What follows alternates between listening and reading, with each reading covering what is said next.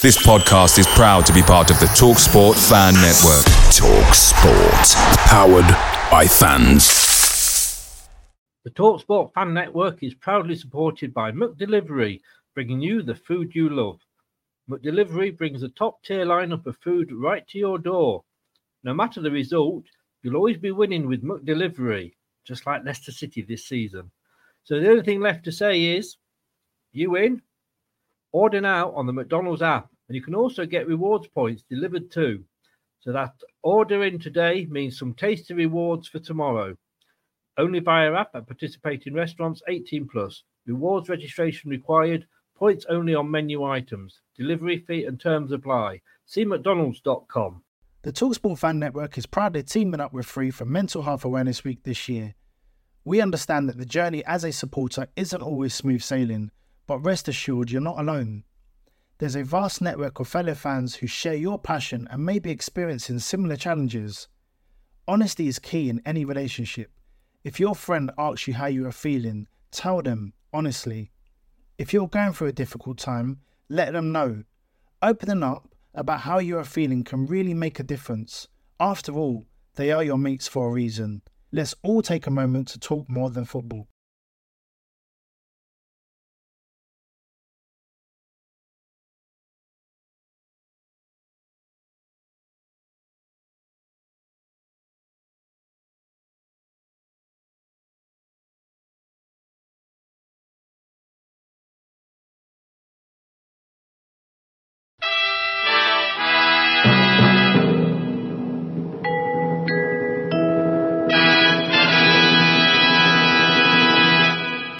Watching Leicester Till I Die TV.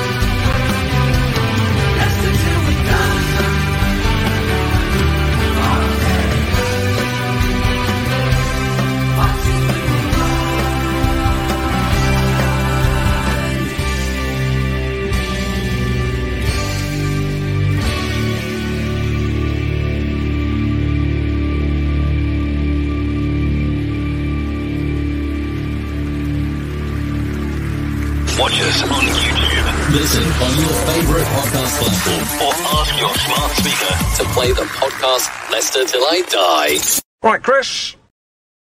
All right. Good evening, good day, good morning, good afternoon, good night, goodbye. Hello. Welcome along. I got the right intro. How are we doing? This is LTID TV from Leicester Till I Die. I do hope you're well. Thank you for joining us and watching. Do feel free, uh, once you subscribe, to join in the chat. And uh, as we go along, if you are watching us on YouTube, uh, you can also obviously watch us on Twitter and or Twitter, I suppose, whichever it is at the moment, and also um, Facebook. I'm not sure about Threads. I've kind of I think it's only on your phone, which baffles me. I need to be able to do things on computers. And if you are listening via your favourite podcast platform, whatever that may be, welcome along as well. Thank you for lending me your ears. Um, you can find us on all of our socials, which are going along the bottom there. There we go. Uh, podcast and socials, LTID TV or Leicester Till I Die. Search either and it should bring us up. Uh, if you are trying to get onto the website, um, you can't. Well, you can, but there's nothing new on there at all. It's just undergoing maintenance. Uh, but I do think that that will be shutting down.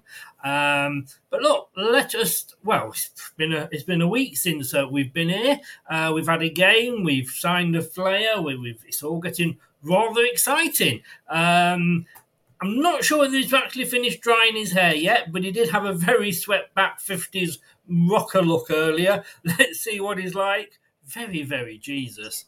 Brad, good evening, sir. How the devil Good are you? evening, mate. That was my entrance there. That was my stars in the eyes moment there. That was the smoke. no, not so bad. Have you dried your hair, sir? Uh, as, as best I can, as best I can for now. It's uh, this is as good as it gets. I just look like an egg right now with with wig on. I don't like it, but it's uh, you know there's no ladies taking an oar to me, so it's all right. It's fine as long as it doesn't put anyone off coming on stream. I mean, I was going to use the screenshot for the you know, LTID TV dating site. Well, you get no you get no swipes on it. I'll tell you that much. Depends what you're swiping off, I guess. But anyway, let, let us PG's not an the pot yet, Chris.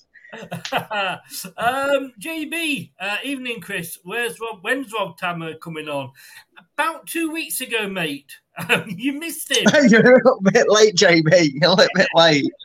Uh, hopefully, I might be able to get him on before the season kicks off. But let, look, there's so there's so many of these channels now uh, of all different sizes, not just for Leicester, but for you know every club. So the journalists, it's almost a full time job, is coming on to channels like this. But Rob very kindly gives up his own time, and it was a couple of weeks ago, and we just.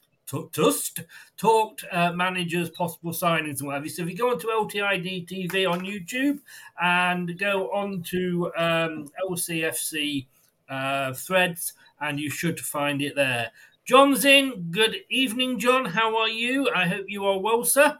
Um, Spencer is in as well. Good evening, Spencer. Still loving, loving your uh, your icon there. Uh, and oh, Del Boy's in. Del Boy, what's the crack? What's the bleeding story, Chris and Brad? Del Boy, Gunner TV, how are you doing?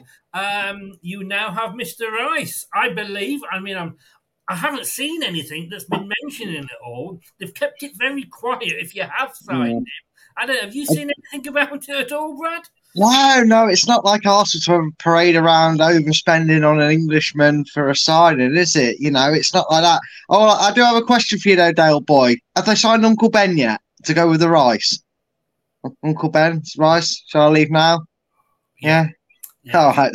See you later, guys. Thanks for having me on, Chris. I think even by my standards, you get one of these. Bell end. You know, I'm sorry, you do. That is that. Uh, even by as say, my Nothing- nothing- You. Nothing played.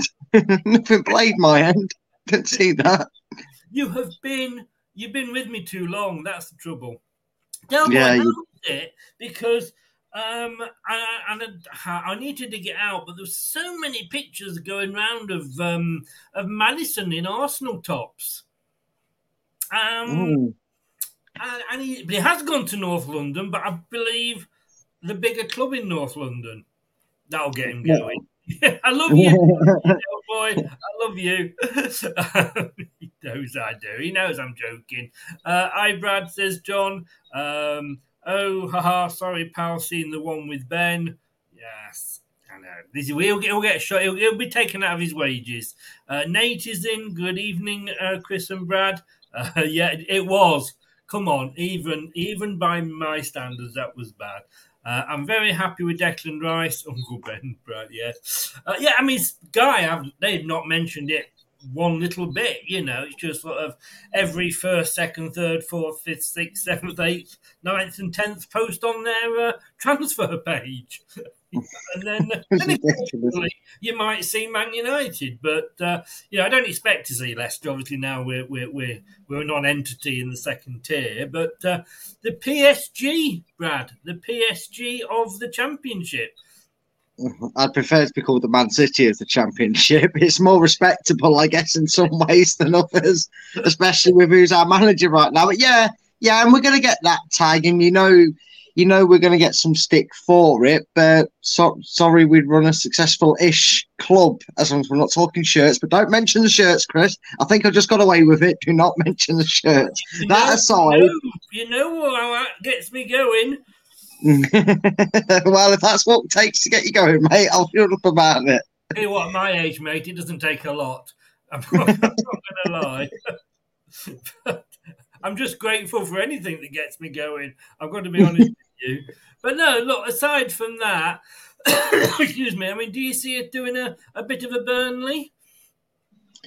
Uh, not to probably the same extent as Burnley. I think there's um, we're doing the right thing in getting rid of uh, of players that don't want to be here. We're cashing in on I, I, what you'd call high value assets with Maddison. Obviously, I mean, I still say the fact that we're in the championship and we've still been able to negotiate 40 million for him is, is a very good deal for, for both us and and um, and and Spurs. I mean, it's a shame that he's retired from winning trophies, Maddison, but you know, someone's got to, haven't they?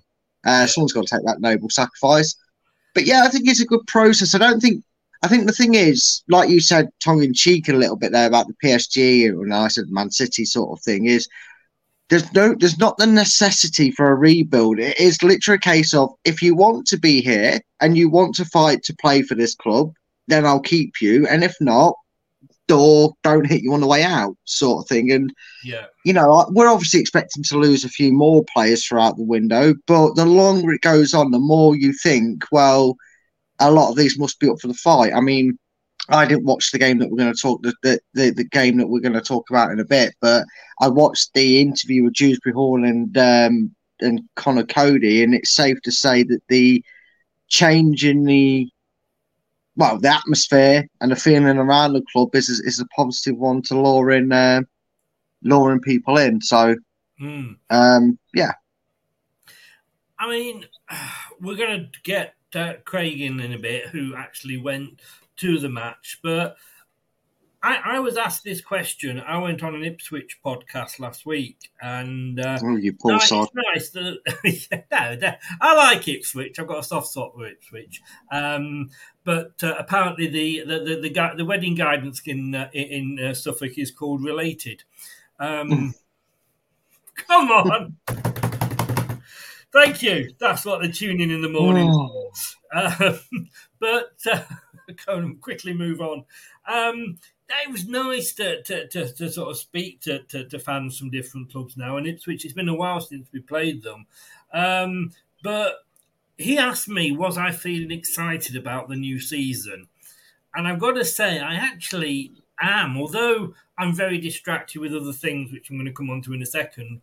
Uh, but regarding the actual football, I am kind of taking the back six. It's off season and I need to recharge my batteries and what have you. But I am actually quite excited by it. Yeah, I am in a way. I, I suppose without kind of getting ahead of ourselves, we're probably just looking forward to seeing the team play some decent football and actually maybe win a few games instead of uh, Yeah. instead of conceding. I mean, I know it was only a, a pre-season friendly, but to see Leicester win a game and not concede a goal um, was was um, was something to take forward. So, yeah, it's um, it, it's it might not be the division we want to be in, as everybody professes to be, become a Premier League club, obviously, Chris. But uh, it's it's feeling a bit more optimistic optimistic about it Yeah. um, especially with the natural fallout from the relegation. A lot of people, uh, probably a few of them in the chat right now, were feeling and dreading the championship, and uh, I think now we're kind of coming to terms with it a bit more and looking at a different light. It's definitely a season we should be optimistic for. Yeah, uh, I've, I've, I've just um, let me just uh, upload a few a few pictures uh, for Del Boy. Um, but look, yeah, I'm. I don't think I'd have been this happy if we'd ended up with Parker or Gerrard. No, then I'd still I'd refuse to come on these shows and talk about them because um, I'd be fair in League One days again, um, because they're just useless managers. So yeah, I'm, out of all the strange left field appointments, if you want, considering you know this this this man was you know an assistant manager and not a not a manager of you know great caliber. I know he was at Parma for a bit as well, so he has managed at a club before. So.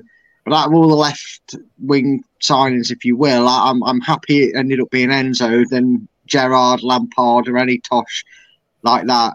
Um, if anyone wants to tell me if I'm still sounding robotic, robotic, I hope not, because there's not really anything I can do on my phone, You, unfortunately. you sound you sound fine to me, I must admit, and it's not often I, I can say that. Um, but uh, right, let me just make a note of that. Uh, no, No, because I just want to ask you a question in a second. Uh, the end of the day, football is football, says JB. Doesn't matter what standard. Looking forward to the season up the city, indeed. Uh, like I say, looking forward to winning a few games. Uh, the games will be easy for you to go to, Brad, as you as you're already up north. Um, I don't drive, so they won't be as easy as you think. Although I have got my test at the end of August, so who knows? But uh, I'll see where I am. Fingers soon. crossed Thank you. Um, look, Del Boy, if you're still in, and thank you for saying about the likes, please do smash the likes. It does help the channel. A few pictures of some Arsenal players. Well, possibly. Uh, oh no, sorry, he didn't sign for you, did he? And uh, oh no, he didn't sign for you either. Um, and, and funny enough, neither did he. Um, yeah, no, well, no, none of those, none of those players actually signed for Arsenal. Funny that, isn't it? Wonder where, wonder, wonder where he went, Brad. Do you know where he went at all?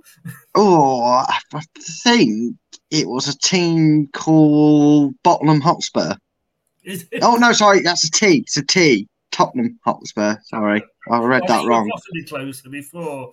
Um, but uh, I want to. Somebody mentioned Harvey Barnes. Then apparently West Ham have pulled out. Um, First time for everything. yes, there is. Uh, maybe I wish I'd done that 26 years ago.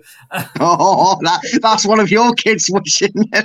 he's getting, he's getting, he's getting married in a couple of weeks, so it's not going to be my responsibility then. Um, but look, no, um, it's costing me enough to go and actually go out and buy a suit the other day. Um, so, is the door open to um, Newcastle, or any chance do you think you could see him starting the season at Leicester?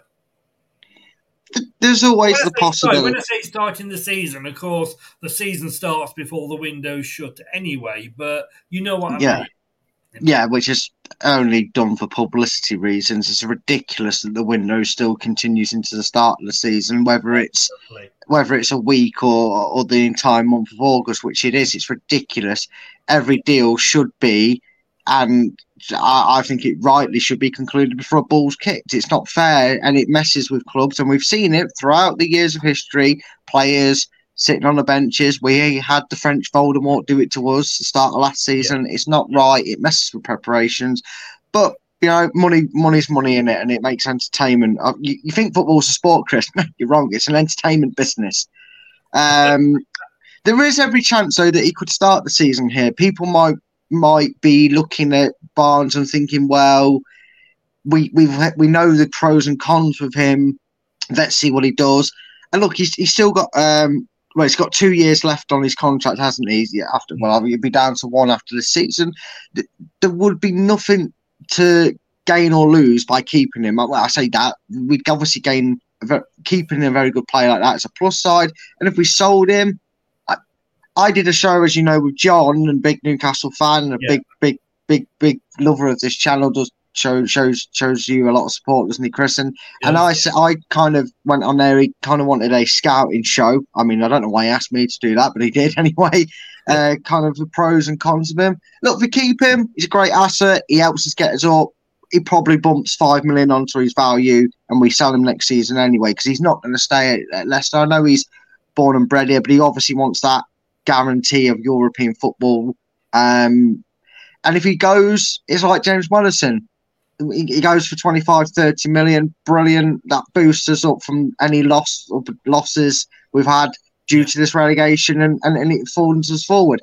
What i would say is can we get it done quickly? Or just as i've seen there chris in the comment from terry maybe puts himself in the shop window for four months and it's a january move. Either way one of the transfer windows if he's going go quickly because Yeah. he's been training now a couple of weeks trying to get used to Enzo's style of play, and Although Enzo you don't want to waste the time. he? He hasn't picked him, so it's almost like he's not in his plans. And I know it's early days, you know. We we played Yeah. whoever it was, Peterborough behind closed doors, and Northampton away at the weekend. Like I say, we'll, we'll come on to that later.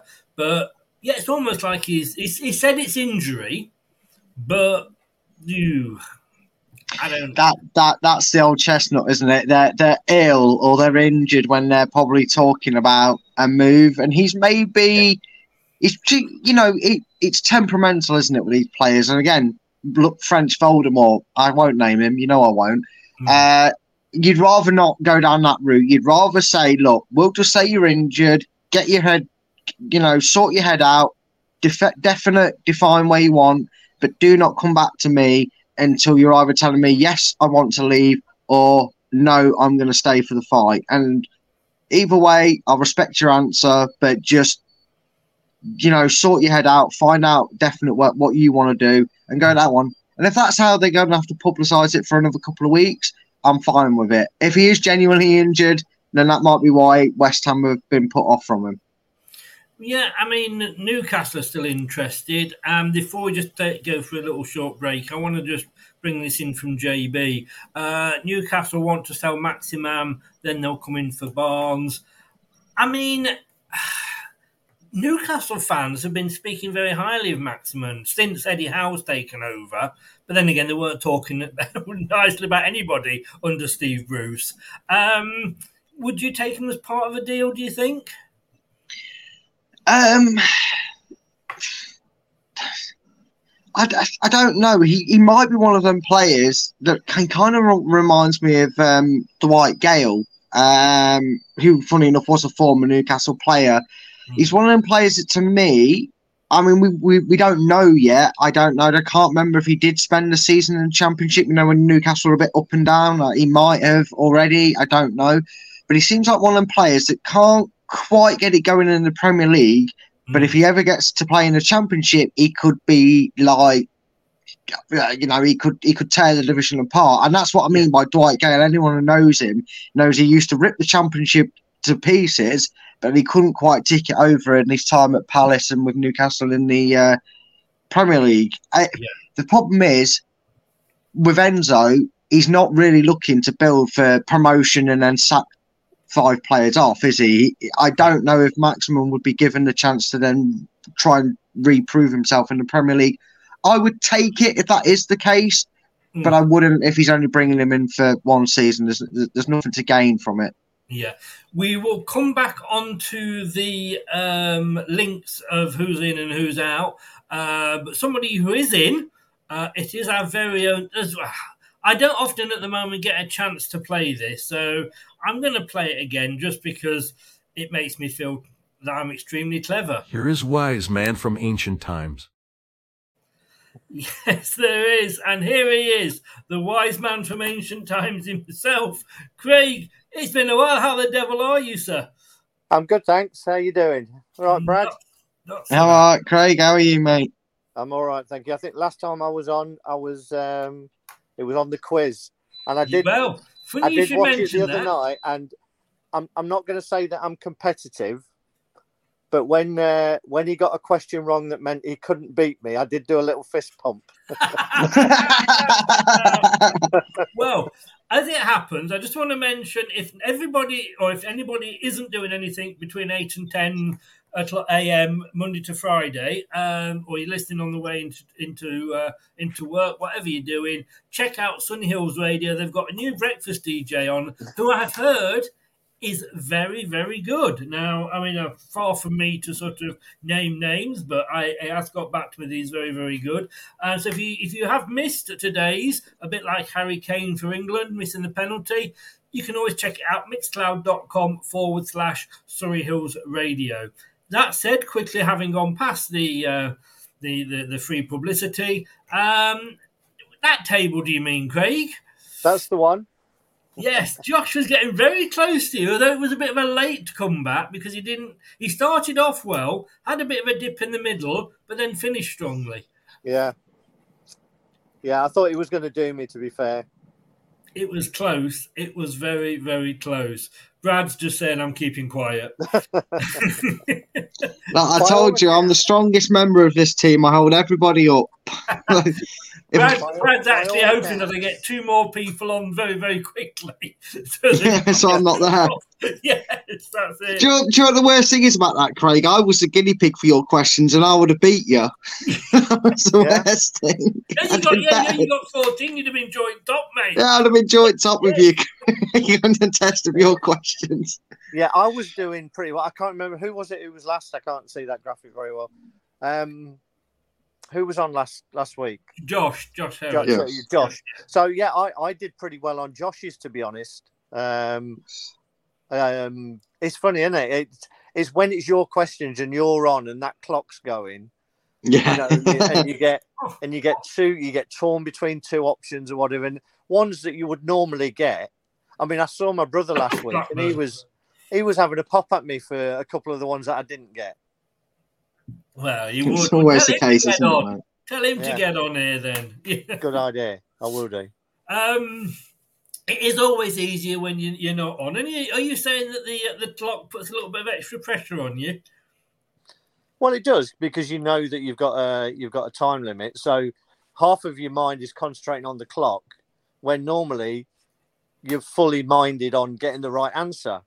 Um, so yeah, there was a couple that I was disappointed with on mine. I must admit. That that was the idea of me adding it. I'm not going to lie. Uh, Yeah. but, It's like uh, you're a pro. It's it is. You'd think I'd do this on maybe multi multimedia options. you Mm, know, you would. JB's still having a problem. I think it's your end, JB, because he sounds absolutely fine to me, um, Brad, or as fine as Brad can do.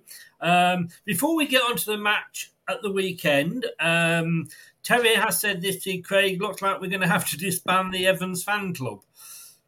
Yeah, I know, I know. And either that, or we we we have to bring in a uh, open up a Man United slash Everton slash wherever he's going to go Celtic branch. I don't know. Well, well, yeah, he has been linked with a few places, hasn't he? He has. Uh, I think that we've actually scared Del Boy off, uh, d- Brad, because he's not come back to those uh, those images. Oh dear, surprise, poor surprise. Del boy. Um, right, there we He's probably. go. I tell you what he's done. He's probably gone to put Harvey Barnes in an Arsenal shirt. Probably. okay, so here we go. Northampton nil, Leicester City one. You were there, Craig. You didn't was. see it at all, Brad. Um, I saw about the first thirty minutes, and I've got to be honest with you, I was absolutely knackered because I'd been out. But I'd done a show, radio show in the morning, which wasn't supposed to be live, and then I found out it was. Um, then I went out for the day with my, my, my daughter, and uh, I got in, and I saw the first 20 minutes. Now, we looked reasonably good, uh, Craig. Uh, up to a point. I mean, you've got to take into account the opposition, and I know Yeah. the old adage that you can only beat what's in front of you. But I must admit, early on, the first twenty minutes, I thought, I, I thought we weren't looking particularly good at all. Um, Okay. I thought this is going to be, yeah, I thought this is going to be a long season, to be honest, and, and it's going to take some time. And and I still think the same. I think we've got to be patient, and I hope that the fans are patient. But uh, the longer the game went on, you could see what he was trying to do, um, and it's very, very much out of uh, Pep's playbook. That's for sure. Do- do- And- sorry, carry on. No, I was going to say I, and I don't think how I don't know how much you can read into that team, or how close that team will be to the team that takes on Cov in the first game of the season. Oh, I mean, I don't. I mean, there's every everybody changed, didn't they, on the 60th minute virtually? Yeah, but even Um, that, even that, yeah, that sixty minutes. I don't know. It might be close. I'm, I'm not sure. But, Yeah. um, I mean, he's come out and said we need to add more things to improve. We can only do that by working. I think Mhm. today the players showed they are happy with the idea. They they seem to to play some very good football. Yeah, you have to take into account that it is only Northampton. But let's be honest with you: six months ago, Brad, we would never even have uh, beaten this, uh, beaten Northampton. Let's be let's, let's not uh, lie about it. But Craig, we did seem to sort of. It was yeah, the, the end product wasn't there. Uh, you can see they were a bit rusty. Vardy hadn't quite got his, his eye Yeah. in yet, but there was some good build-up play. yeah, I think the, um, the the ideas, the whole process was was good. You're right. Yeah, they're, they're taking the time to get their touch right. I mean, the weather conditions were absolutely awful. Um, so the weight of pass was a little off sometimes. You know, they weren't putting enough on it to get through. Was it awful? In what way? Uh, it was bloody biblical, mate. I, I tell you what, I mean, we were driving. like the sun was shining every time. I thought, oh, you're going to say it was still hot for them. No, the sun would come out for like 10, 15, uh, 10 minutes. You think, oh, I might be drying out now. And then it started raining again. On the Ah. way over in the car, my daughter said, if I was driving, I would have stopped because there's no way I'm driving through this. It was you, you could literally struggle to see out the windscreen, the Hmm. rain and hailstorms that were coming in. Really? It was ridiculous. Wow. Yeah, it was horrible. I must have literally caught the bit because every time when I was watching it, the sun kept shining through. Um, yeah, but but- but no, the yeah the the way they were trying to to pass through and create the space, very much he was using uh, JJ second half, Ricardo first half, in the same way that Pep used Cancelo for the first half of last season, where you play a back four, but then one of the, I think he did it with Zinchenko before he went to Arsenal as well, where that fullback would then slot into midfield to create an extra man. So you're creating overloads in both Hmm. parts of the pitch. And that's what he was trying to do. So although we were a little bit slow sometimes, you could see it was more uh, forward thinking. And the thing I did like was, particularly in the in the aftermatch interview that he did, the number of times that he talked about the number of men in the box. Um, and I think last season we could all see it that sometimes we had one player in the box too, and he's talking about it- all this good play is irrelevant if you haven't got enough men in the box. So uh, a lot of positive things coming out. I mean, having watched, and I I say, let's let's remember that it is a pre-season. The whole team changed after sixty minutes, but for that first sixty minutes, and you you would think he's going to start with some of his stronger players. Mhm. Um, there was some there was some funny players in different positions. Vardy surely isn't going to be the captain going into the season. I mean, I'll come to you on this one, Brad, because I mean he's not going to play every game, is he? So surely he can't be the captain. Well, you you you think he wouldn't have the legs to do it, uh, if nothing else. But if there's nothing else stopping him being the captain and playing each week, it's going to be the fact that he's just not got the legs to do so. Um, I I mean, I didn't get to see the game, but I've seen a lot of the the mini YouTube clips that Leicester have been putting off. Um, conveniently, they won't allow comments to go on there. I wonder why.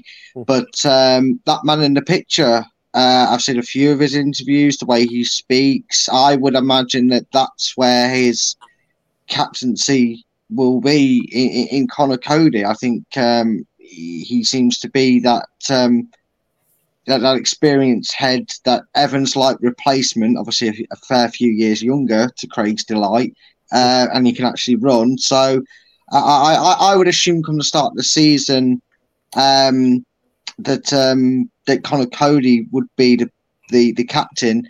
Uh, The only reason I could see maybe Vardy keeping it is it's one of them like red herrings, like he will be the leader that that, that, that the um that, that the known heads will know, like um Dennis Praet. Vice captain.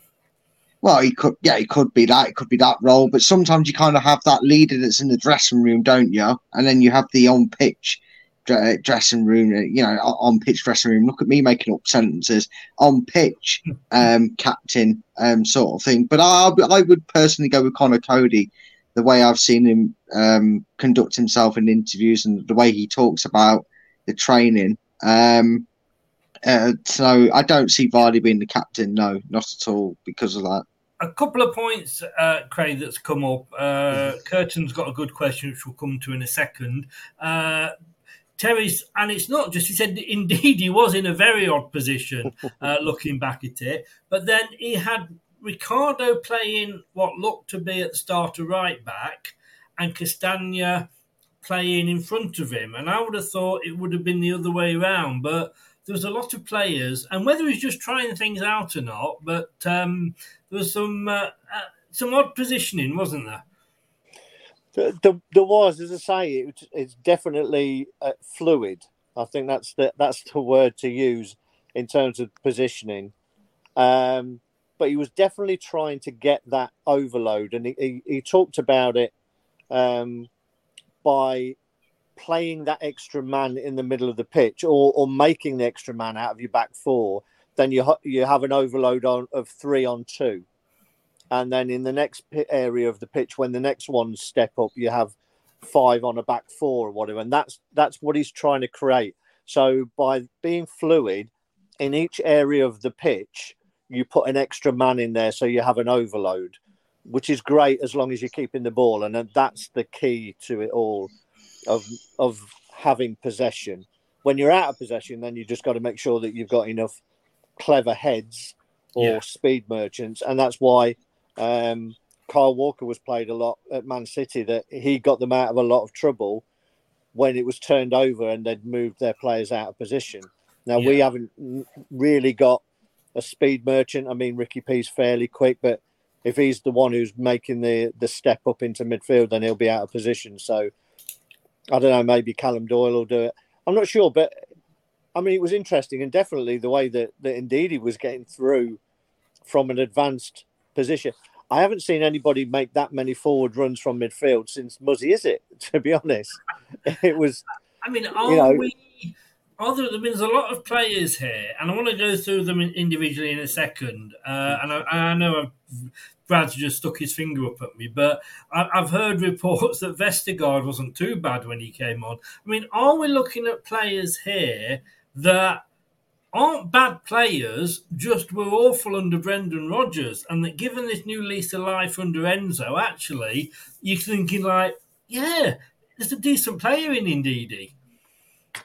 I think you've got to play to players' strengths, and I'm not. I'm not saying that that's his strength.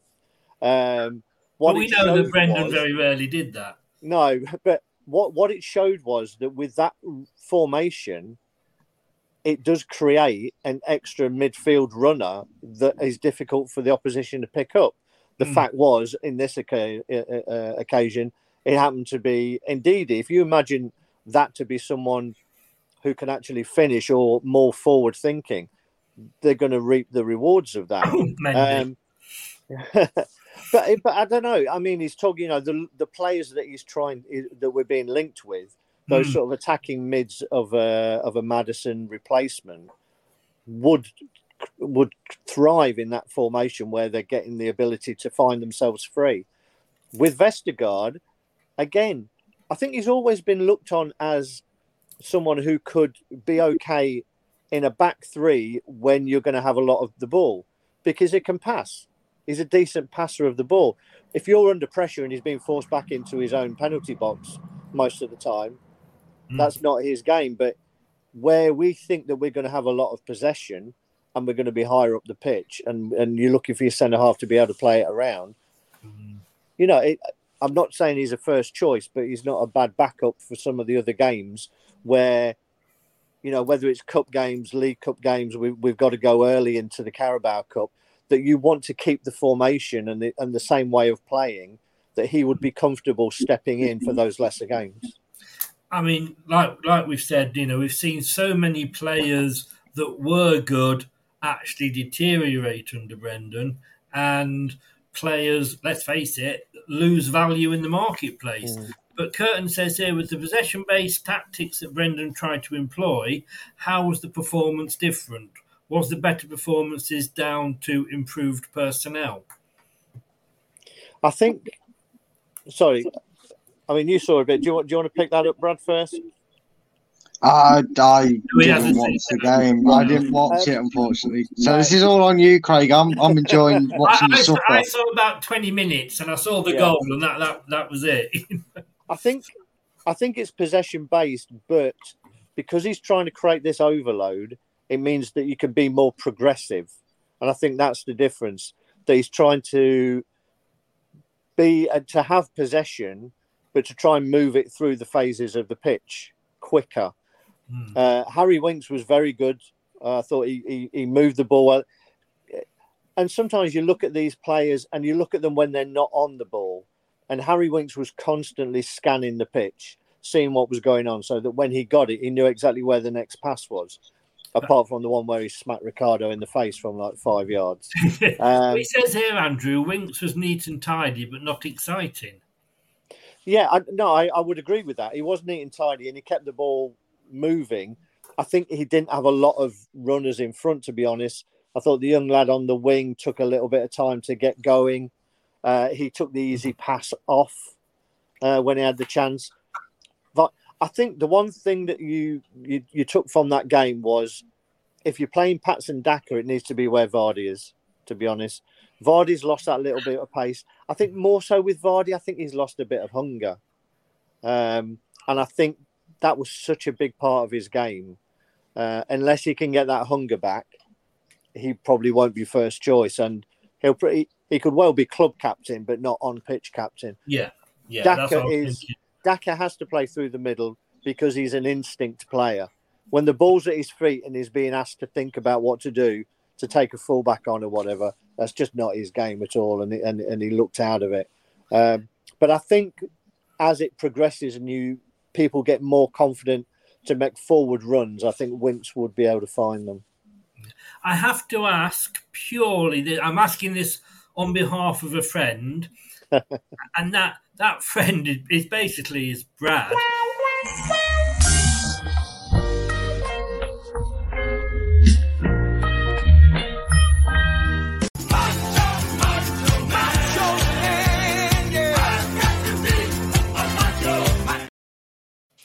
I believe I can fly, but I believe was he not in midfield? Who, Iheanacho? Yeah. Uh, I haven't seen it. I don't know when he came on, but I'm only going off what I think I saw on somebody's feed that he wasn't played as a striker. Uh, I think he was, or he was supposed to. But then I think what, what's probably happened is, and the reason that Ndidi he got in so much was the fact that he was often dropping deep to create the next ball and create a gap for another runner to go into. If you're standing up there and you're just getting the ball into feet, um, and then you you're very easily marked. If you're dropping back, then you have that that uh, uh, you you give the defenders a question: Do I drop with him? And if I do, I leave a hole for a runner to go into, or do I let him go and then he's got space to get the ball and turn? Harry Kane's done that probably the last two seasons at Spurs. He hmm. rarely stays up there, he drops. Same with Man City. Before they got Haaland, they played with a false nine. So they played with someone who was the centre forward who wasn't really a centre forward. He'd drop in and he would create space for other runners. So Would, think- uh, would you compare him to Okazaki in that role then, Craig? He did that for Probably. Vardy, didn't he? He'd hold the ball up and then play it through to him, sort of drag a defender with him. I guess in them we were we were sort of playing two up front. With this, I, I've got a feeling that he may still go with one, but he would want his wingers and a midfielder to be doing the runs beyond the so-called striker, because I mean it's all about, particularly in in, um, in when you're forward thinking, it's about creating space and then attacking space. If you're a statue, and Vardy sadly has been a statue for the last two seasons, it's simple. You're just standing there in front of the two two centre halves. If you're make, giving those centre halves um, food for thought, then they don't know where the next runner's coming from. You look at the most successful teams. Firmino at Liverpool, same thing. Their goals were coming from the wingers. Firmino would drop in and be a, a, a, sort of link-up player, and I think that's what Iheanacho seemed to be doing. Let me ask you this one. Uh, first of all, I'll come to you, Brad, on this and then get Craig's take on it.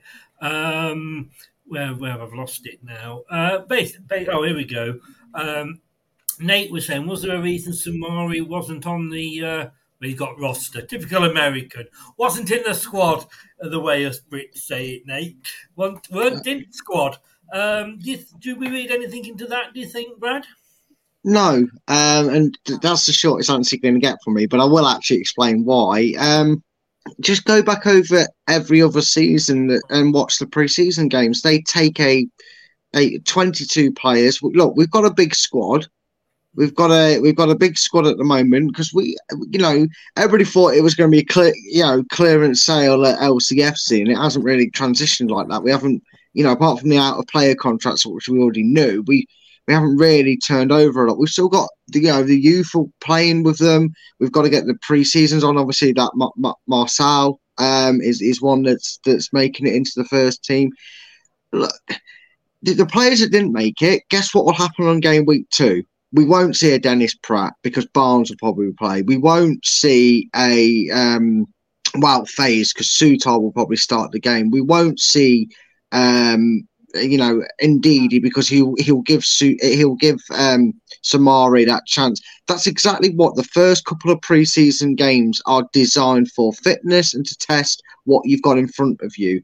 I mean, it's a cliche word to say at this point, but we're in the biggest transitional period of the club's history for, for, for quite a while since we settled into the Premier League and, and since dropping out. Because, like like Enzo said, I have a way that I want us to play, but I'm going to play to the strengths of this team until either I get the players that I need to to to to, to do the style I want, or I know where I'm at with the squad. I, think there was a comment there that said on the radio he may have dropped it still four weeks to do and plenty of business to be done. So we know that's the case. He's got to see not not just the whole entirety of the squad, but like you said, with these strange positions we're seeing players playing in, like Ndidi and, and, and Iheanacho to a degree, and how he's operated Ricardo uh, and Castagne, we have to remember as fans, yes, we know what we can do. Yes, we, we know as a, as a club, and, and, and I know certain members of the backroom staff that are still there will tell him what these players are capable of doing. He will want to see it with his own eyes. And I don't think, unless there's a player that's gone to him and gone, look, I loved it here, but I'm off. See you later. I want to leave Leicester like like Maddison did, and we knew that was coming anyway. Um, I think it's an open door policy to kind of have a fresh start, and I wouldn't look at this as anybody going, "Oh, well, that means he's going." Then, I mean, that may still be the case. He might go, but I would assume the next friendly, you know, there'll be someone missing off the list that it, that, that started or came on at the 60 minute mark from this game. I'm, I'm not reading too much into somebody not being in a preseason game not this early in the window and, and pre-season. Agree with that, Craig? Um, to a point, I think it would have been nice for one of the journalists to actually ask the question, um, because he, he answered the question about Barnes, but nobody seemed to bring up Soumaré. I mean, maybe they've forgotten all about him because his shirt number was too high. Um, I certainly did. Um, Don't worry, Craig. I did in the guinea pig questions as well. I forgot, so you're not the only one, mate. Uh, can I just? Uh, I'm not saying. I'm not saying that you are bitter at all here, Craig. But please. Let it go. Do carry on, sir. um, no, I would have liked someone to have asked the question where Soumaré was because everyone else was there, um, apart from those who who had got injuries because they may be being transferred out. But I mean, even even Castagne played, and he's been heavily linked with the move. Yeah. Um, I think what he wants, I think ideally he wants athletes, and I'm not sure Soumaré fits into that. But more than anything else, I think he wants intelligent players. So I think we're going to be fi- finding out who is intelligent enough to play the way that Maresca wants us to play, because you can't just sit in a one position, hug the touchline, and just stay there. Um, that's not going to do. It would be fantastic if Barnes was still here because I would love to see how Maresca would develop him from that player who just sticks in one position and, and won't move. Yes. Um, because I don't think that would do it for him, to be honest. Um, he, he wants more of his players. So it's an interesting time. It is transitional. I just hope that the fans are are patient enough and, yeah. and can see what he's trying to do because I'm not sure it's gonna. I'm not sure we're going to hit the ground running. We were taking a lot of chances in possession, that's for sure, and a better team would have nicked the ball off us a few times. I think so. Um, it's something to look out for particularly in the next couple of friendlies, who we're, we're not playing the Northampton Towns of this world. We're playing Spurs and Liverpool. Talking of that, talking of that, that leads very nicely on to saying good evening to the Dugster. Um, Uh, as he says there, get uh, get your lights out, please, and hit that subscribe button. Thank you so very much. Get your lights out for the guys. Uh, he says, "Good evening. Uh, you do play us very soon, and we will be touching on that in a little bit. Uh, Spurs and Liverpool in the massive Thailand Invitational Dudar Cup, whatever it is." And as he goes on to say there, especially to Brad for yesterday, let's have this.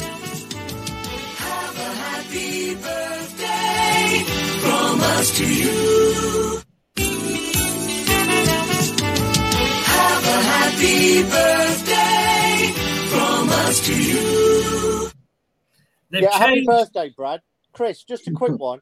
Are you allowed to bring those jingles home from your other job? I actually had it on here first, so maybe they should be asking that on the other job. Uh, they changed the symbols. It wasn't meant to play twice, that, but they've uh, changed what the symbols look like, and I wasn't ready. This is it, you see. I'm old. I can't do two different systems. I get confused. But happy birthday, Brad. Yes, happy birthday, Yeah. mate. Thank, thank you, everybody. Thank you both for that. Yeah, it was a good day. So, uh, moving on now. Everybody's made a fuss over me. Go on. Go He look, he's looking good for 40, isn't he? Cheeky git. Um, look, what I want to do very quickly, uh, Craig, uh, is just go through the players uh, and have a look. And I mean, Brad will be very interested in this first one because, of course, we have been linked, and again, we'll come on to him in a 2nd with um, uh, Kasper's number two for the Denmark squad. Uh, Yeah. talking about Danish goalkeepers, we started with Stolarczyk. Um, swapped for Iversen at, um, say, I presume, 60 minutes, like Yeah. everybody else. Uh, I wasn't overly impressed with him in that first half, but he did seem to be using his feet a lot. To be fair, I don't think either of them had a save to make of, of any sorts um, in the whole game. So when they were involved, it was basically back passes, all the ball coming through. Mm. He he definitely took a few chances with some of those passes. He's either supremely confident or he got lucky. Um, but clearly, that is the main attribute that Maresca is looking for. And I did see a uh, a highlights reel that somebody had put together today and put out about the uh, seemingly incoming Mm. keeper, um, and it, his passing range looked better than some of our players, to be honest. Off Maybe we both could stick feet. him in the field then. I, I tell you, I mean, if, if that's the standard, and, and that's what Maresca wants, hopefully he's, he's decent at, at stopping shots as well. But I'm thinking that he thinks we're going to have s- uh, a lot of possession, Mm. and he needs to start from the back.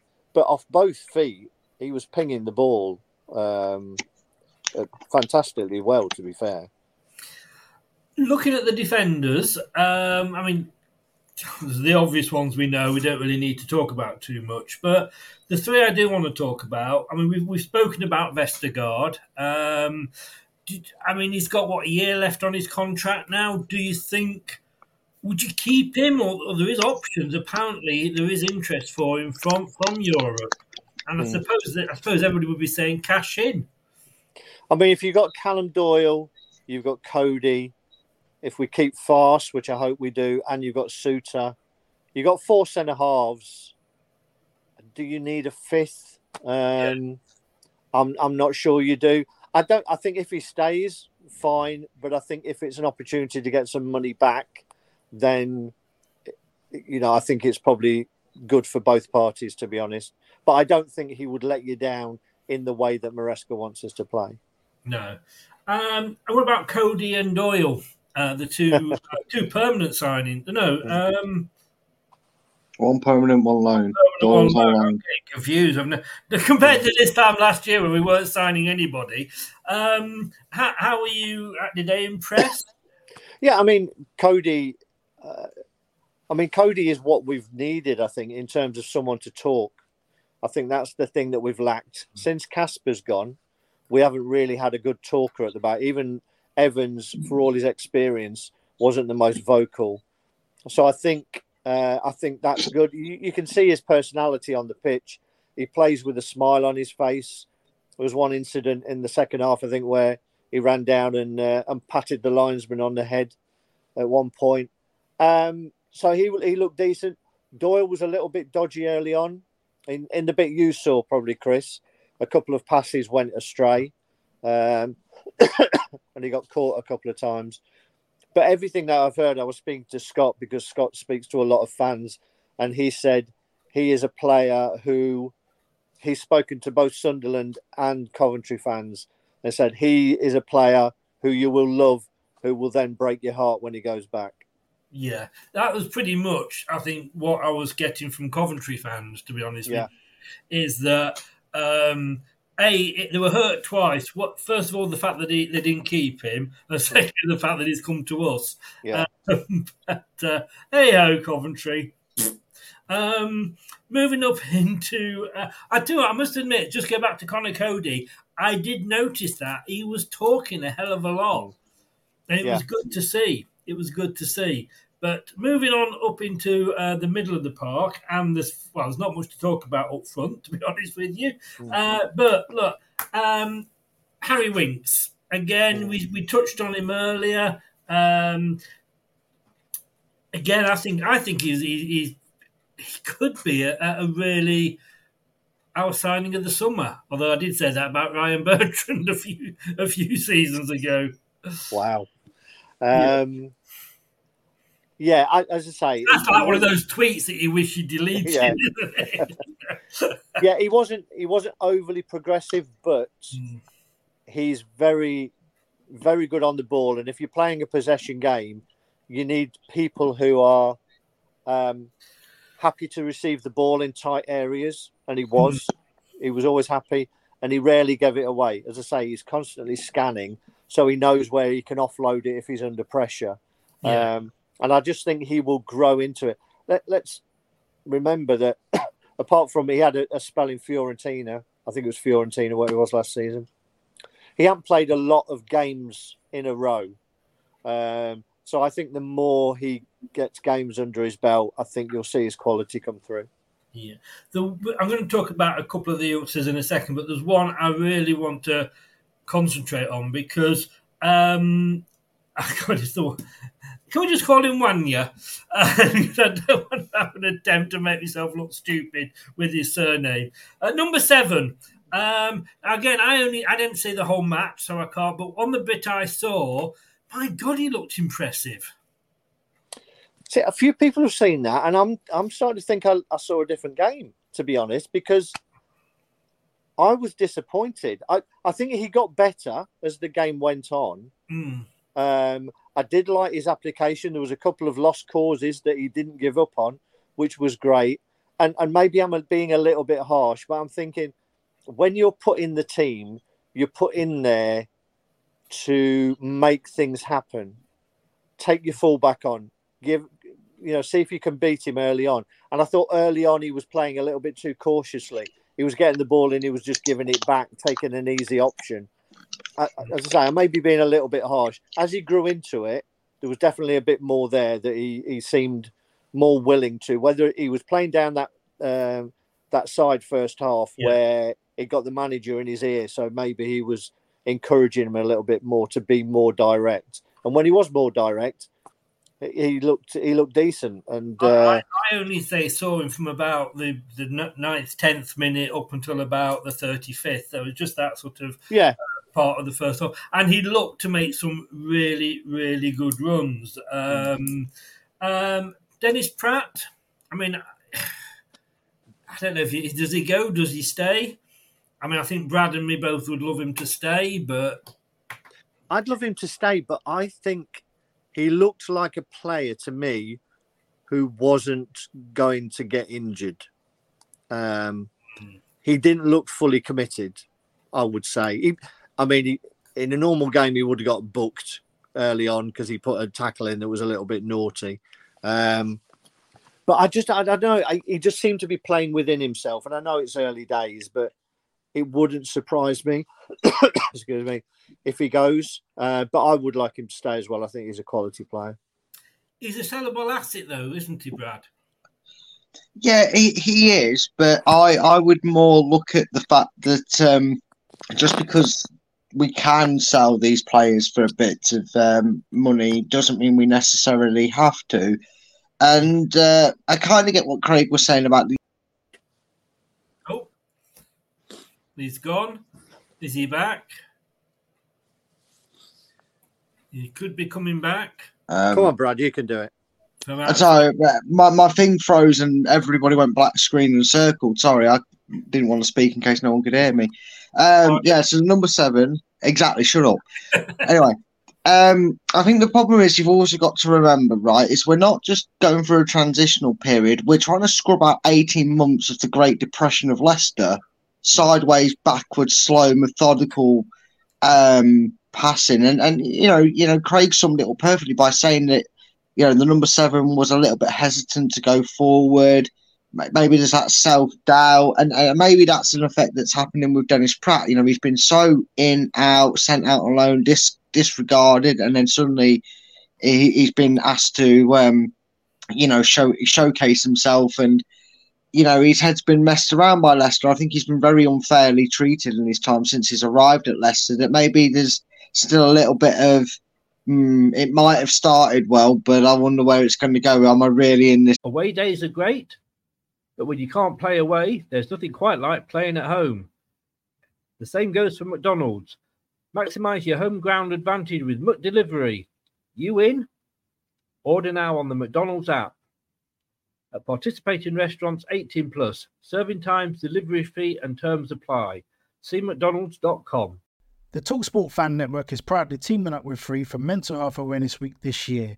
As football fans, we often pride ourselves on knowing everything, from which substitution can turn the game around to the quickest route home to beat the crowds. However, when it comes to discussing feelings with our friends, we might not always feel as confident. That's why we're here to equip you with the right tools so you can reach out to those who can help.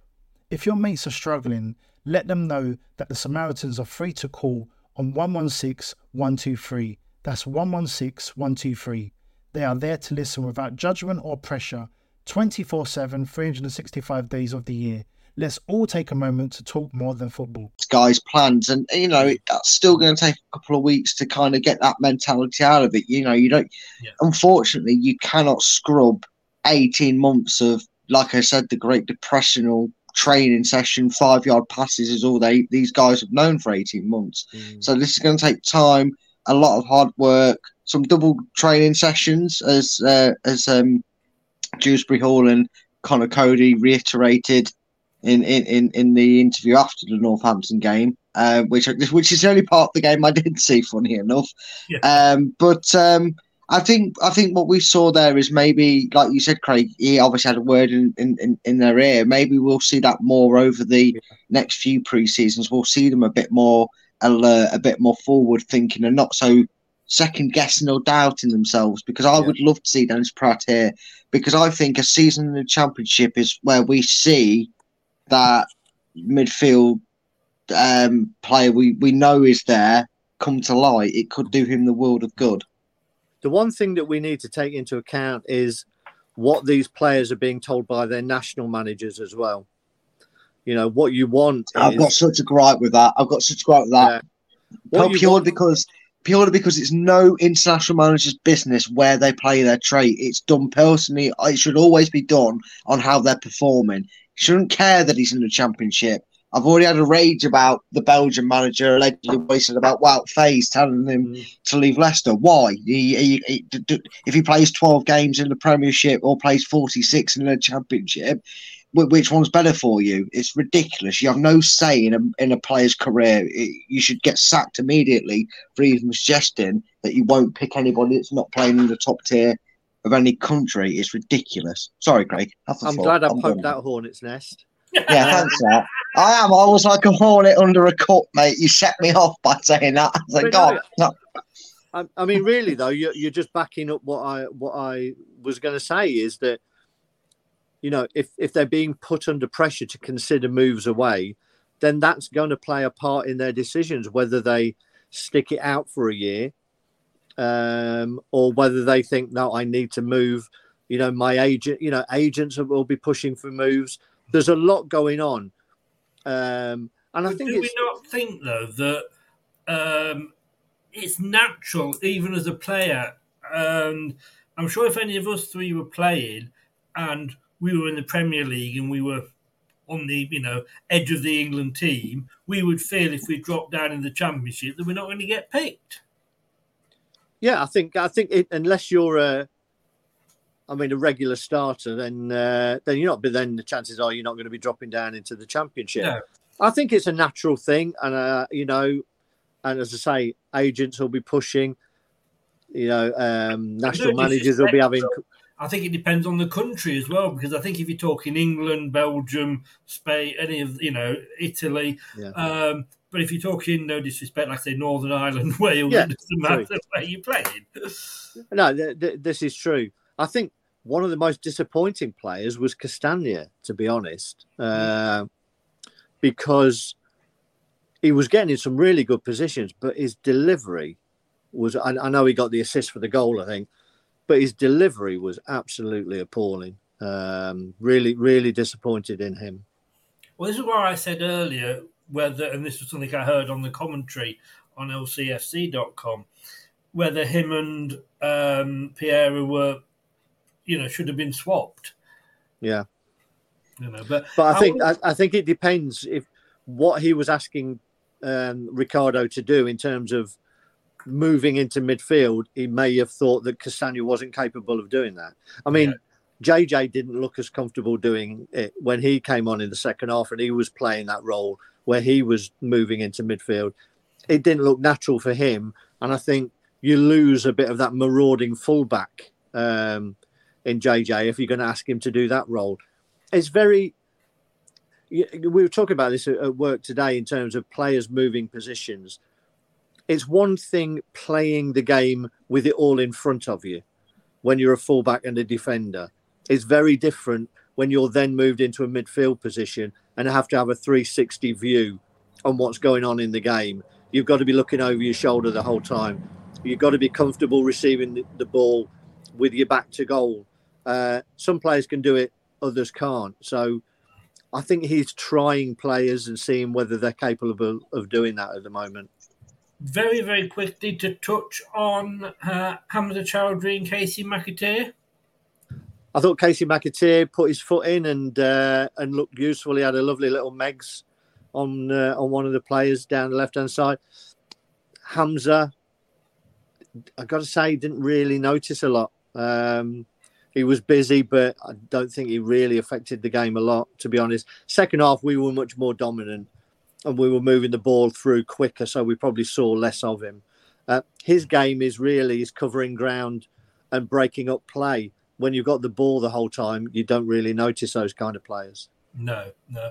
And finally, uh, Brad will be pleased to know he's going to come back into the show. Uh, Patson Daka, really, I want this guy to succeed so much, but you know, if, if he can't score against a League One side, is he the player for us? Is he Vardy's replacement?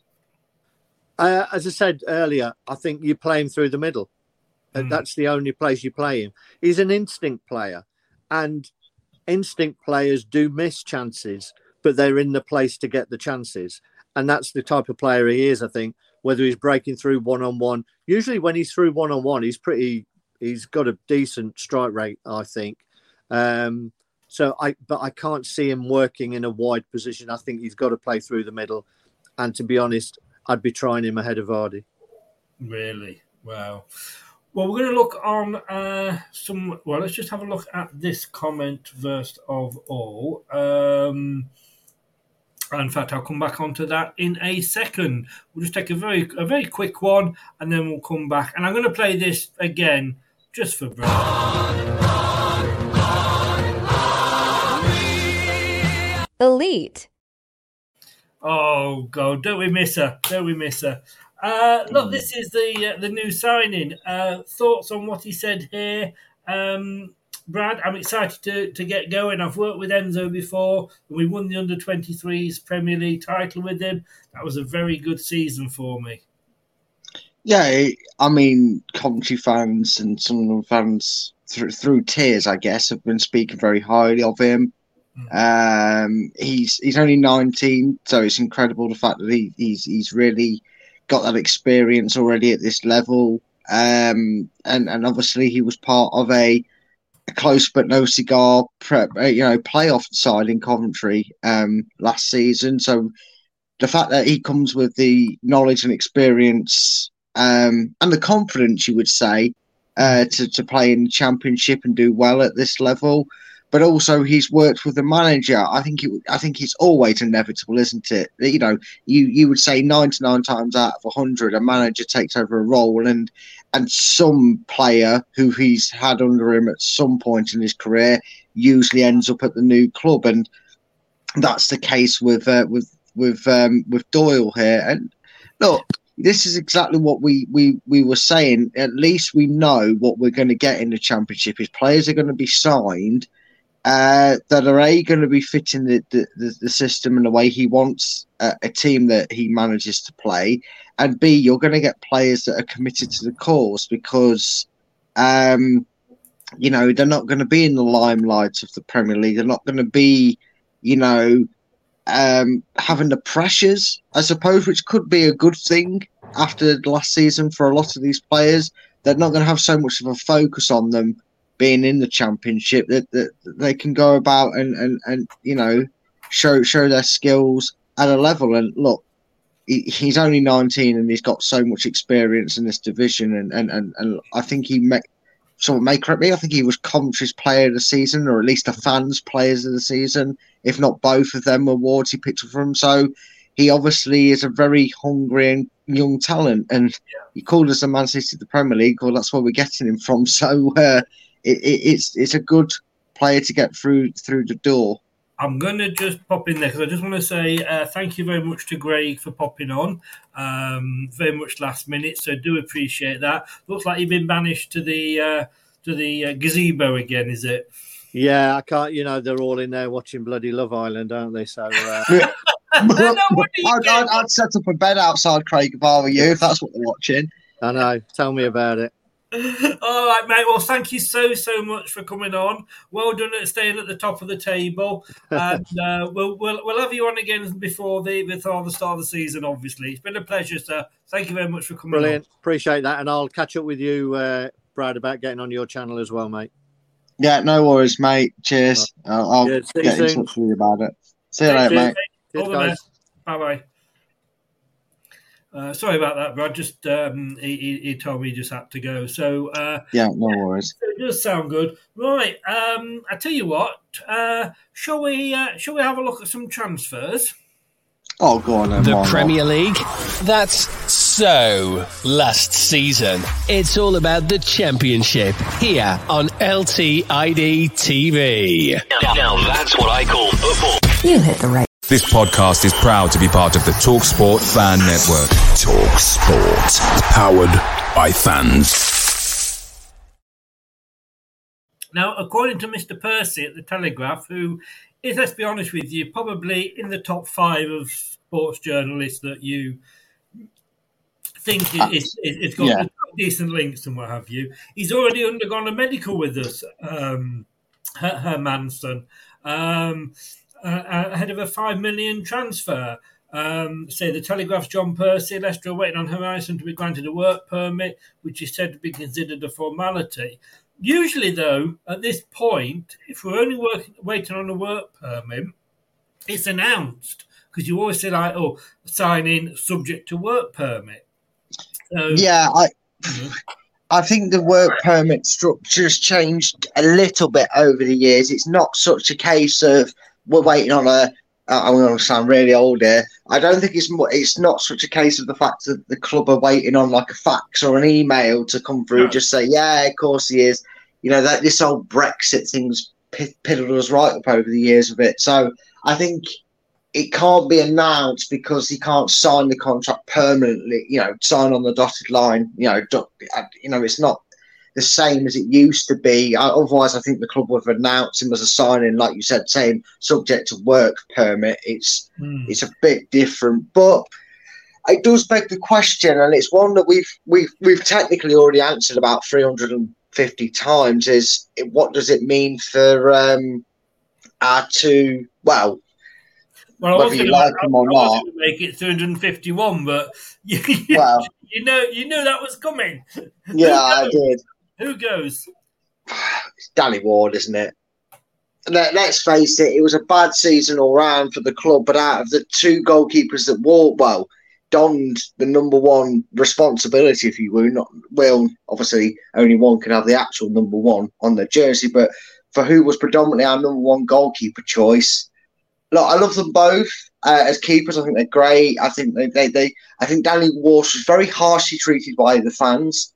Um, and um, sometimes, and it was warranted at times. I think it's got to be Danny Ward. Let's face it, out of the pair of them, Iversen was the mo the more sounder-minded keeper. I think I want to say to to be politically correct because uh, Stolovic is going to be the under 23s goalkeeper.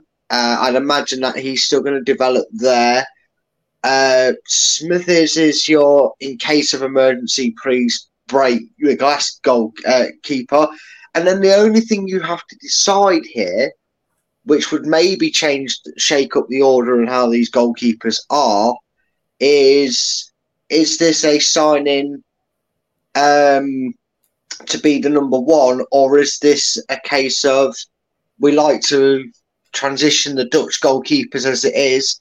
We're going to give Iversen the number one shirt, and he will come in to, you know, put the pressure on um, on Stolakovic, however you want to say his name, to be the um, the number two choice at, at when if and when Iversen times come to pass on the torch. It'll be interesting to see. I mean, Smithies.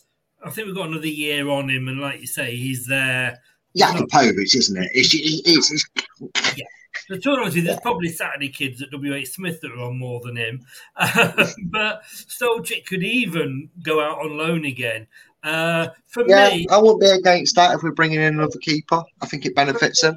five million. All right, I know Ward was twelve, but if we're if we're bringing another, oh, he's gone again. If he's bringing another goalkeeper in, I think he's bringing that goalkeeper in as a number one. Well, again, Craig talks about him being, you know, playing with his feet, and I don't mean that as in as he was making them clap with his hands together. He was using. It's obviously a goalkeeper trait that he wants in his goalkeeper to use his feet to play out uh, from the back. I don't think Iversen, Iversen was too bad at that duty, and that's what makes me think. I know you don't want to read too much into a fee these days. I mean, how old is this keeper that we're bringing in? Can you? Because that might give us a hint. Because if Iversen's, because Iversen, I haven't got an age on him at the moment. I'm sure somebody in the chat will. yeah, I'm sure. So, and that, that that's all you. That's all you'll need to know from it. Because I will imagine, um, I would imagine that. Um, yeah, He looks young, to be honest with you. Yeah, he does. Look, he doesn't look too old, but looks can be deceiving. I mean, you won't believe I'm 33. So there you go. Um, I think you're a lot yeah. older. so, oh, cheeky, fuck off. All right. Anyway, I, I, think I think the only thing you get, the, the biggest question you get from this one, he's 23. yeah. Uh, so the, the biggest question you get from this one is which keeper is going? Is it Ward or if it's Iversen? Because if it's Iversen, right? Iversen is about the same age, I believe, maybe a couple of years older, a couple of years, uh, you know, he's either the same age or he's, he's around this goalkeeper's age. If it's Iversen that we sell, it's interesting because then you're thinking, well, Danny Ward's 28. Surely he's the senior goalkeeper. Are you going to ask him to be a number two? Because I don't know if Danny Ward would want to be a number two, especially in the championship. You know, Danny Ward would be thinking a bit of redemption for this season, but maybe the faith's been lost in him with his performances uh, and and the way he seemed to be treated, not just by the fans, but by some of his, his teammates last season. 25, Iversen. Okay, so Well, yeah, 97 he was born, so I think. yeah. Well, well, you look, you look at you look at the transition from Kasper to, to to Danny Ward finally getting his chance in 20, 26, 27. You know, he was twenty seven uh, last season, turned twenty eight halfway through it, or whenever he turned twenty eight. So you know, if Iversen was to keep the number one jersey and you made this guy the number two, you they wouldn't be too far apart in the age, which is a little bit of a concern. But you'd have an experienced number two to kind of play. I just think I think Ward's the one to go. Um, yeah, I do. But if Iversen goes, then you're committed to Ward being the number one, surely, because it's because of his age. But yeah, I mean, he, he's Welsh national goalkeeper Danny Ward. Uh, he's put an ad in the paper for him. Yes, he's going to be a number one at a good championship club. He could do that. He could do that. Um, I, I just think we. I, I'm just. I don't look at any of our goalkeepers and have. A, I mean, I don't not have confidence in them. Do you know what I mean? But Yeah. they don't. They don't fill me with confidence. But time will tell. As Well, we, yeah. I mean, you also got to remember Iversen had a very, very stellar season with Preston in the Championship. So, if it's anyone that you have a bit more confidence at doing at this level, I would say it's Iversen. But time will tell. I mean, do we sell both of them, Chris?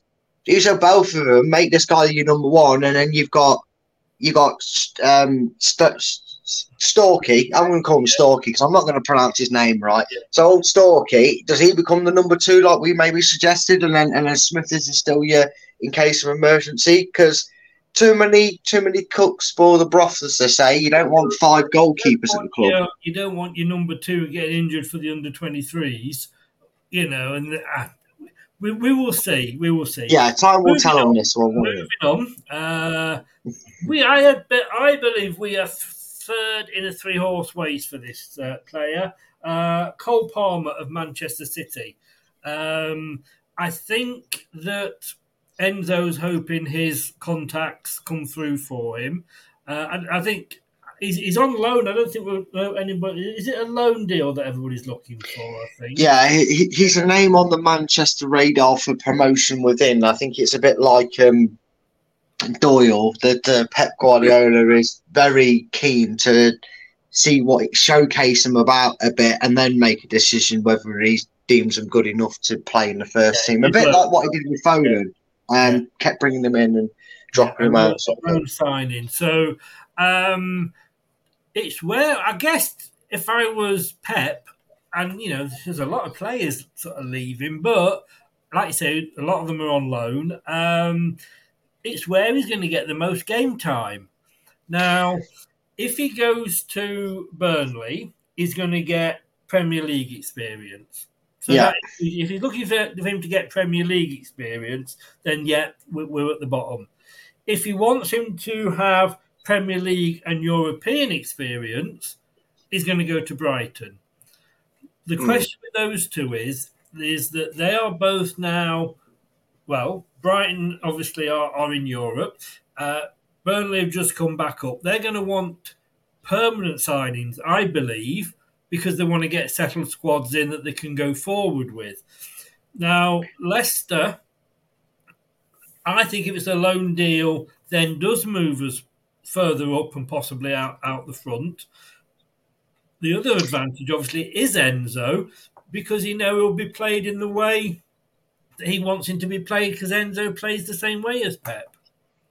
Yeah, I mean, you, the thing is with Brighton, there's uh, it feels like at Brighton that it's a everybody must go sort of thing. It's like a fire sale for whatever reason at Bri- at Brighton. They've lost a lot of their talent over the last year, um, and, and, and obviously we, we thought what you know we were saying. Oh wow, they keep signing all these players. They're going to fall off now in January, but they didn't, and obviously ended up in European football. Um, and it, you never know. Send him out on loan to a club, get a few games for Europe. He's getting two bits of experience for the price of one, especially when you consider the club, his, his, his home club is Man City. You know, if he's going to break into that team, he's going to need, he's going to want a player that gets some European experience. So Brighton holds the advantage in that way. Um, I don't think they'd be too bothered with a loan because I don't know Brighton's structure. Just because they're selling a lot of these players for money doesn't mean they're necessarily going to be able to spend. Although, like I said, that Brighton are very much like Leicester. Shrewd, they're shrewd. Yeah. Everybody, because of they've had a good season, all their players are being Yeah. linked. You know, the one that was going to Chelsea, they're losing a lot of their players. Doesn't seem to be happening now. Uh, I'd like to see him in. Um, I don't know. I think he'd benefit us. I think he, I think he'd get more opportunity at Leicester. And the reason I say that is more hypothetical. You look at if you if you and obviously we could do this on a show or whatever, like maybe like sell keep sort of thing. Again, now we've kind of know a few players are definitely gone. We could probably do it nearer the season. Yeah, yeah, when the transfer window's near the end, maybe we could do it again, Chris. But if you kind of hypothetically look at the squad and, and make your own assumptions of probably still going to sell him, probably going to move him on, I feel like the place for competition is going to be lesser in the, in, the, in in respect of a player's way of thinking of where am I going to get showcased more and really prove to Pep that I can break into his team. I think it may be Leicester. I would say you've got to also remember though Burnley's manager. I think he was um I don't know if you remember him, Chris, uh, but he was a very decent defender for uh, a Man City side that won a lot of things in his time there. So Yes. you No, get no, same. I was actually just read that point. I was just going to say that. You beat me to it. Yes, Oh, he, has, see. he has got that link as well. Was he Yeah. there under Pep? I I don't know. I think maybe a season. I think maybe a season wasn't he? Because Yes, Brendan had yeah. he, he- scored that goal against us when Brendan first played for us. So as a manager, so he might have been. Yeah, God help us. But God, yeah, if he I didn't play for us, it'd been worse than his manager. I mean, you know, he's going to get the get. You know, if he does come to Leicester, we've obviously got forty-six games, uh, which is more than the other two teams. Depends how Plus, far. plus the cup competitions because we're in the rounds earlier. Yes, yeah. So again, with all of these, times will tell. But it's interesting to speculate, isn't it? Um, I wrote this down earlier, and before I come on to the next one, uh, which is a possible um, Barnes replacement. But if Barnes goes, we've only got Albrighton as an out-and-out winger.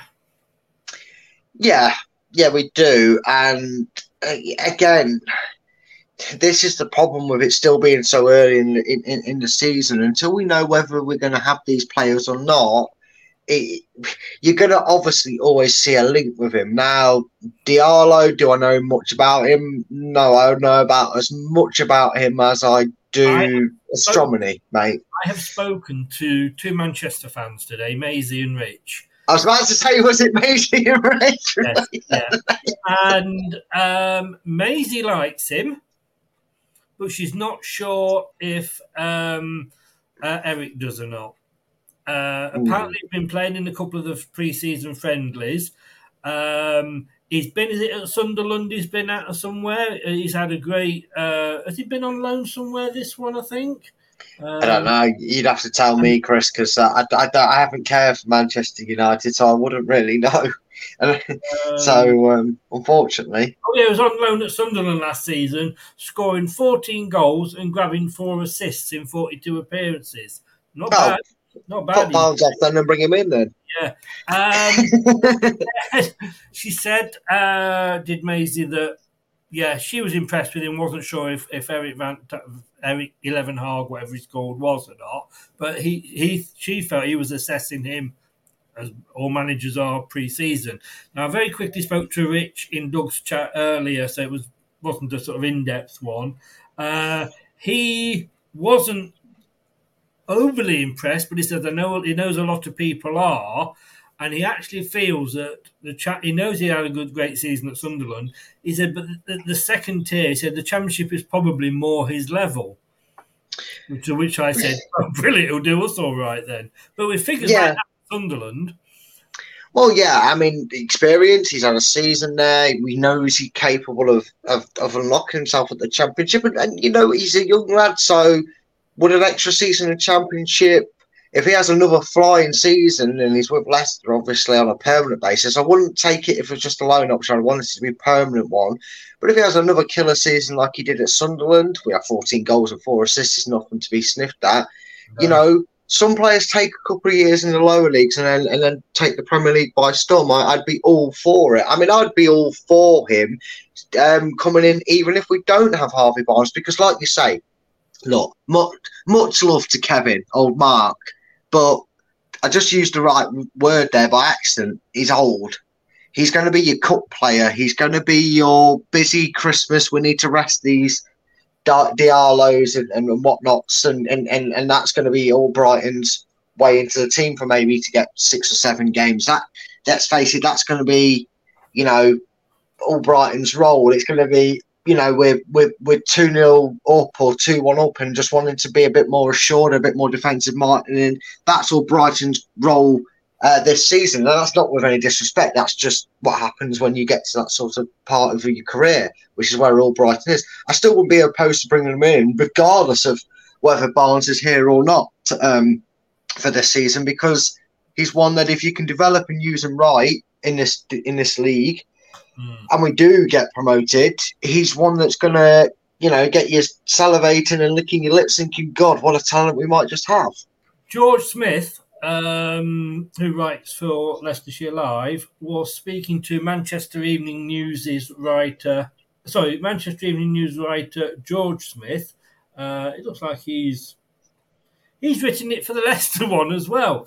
Uh, unless they've got this the wrong way around. He was impressed with the impact of Diallo on the right wing at the um, at Sunderland last season.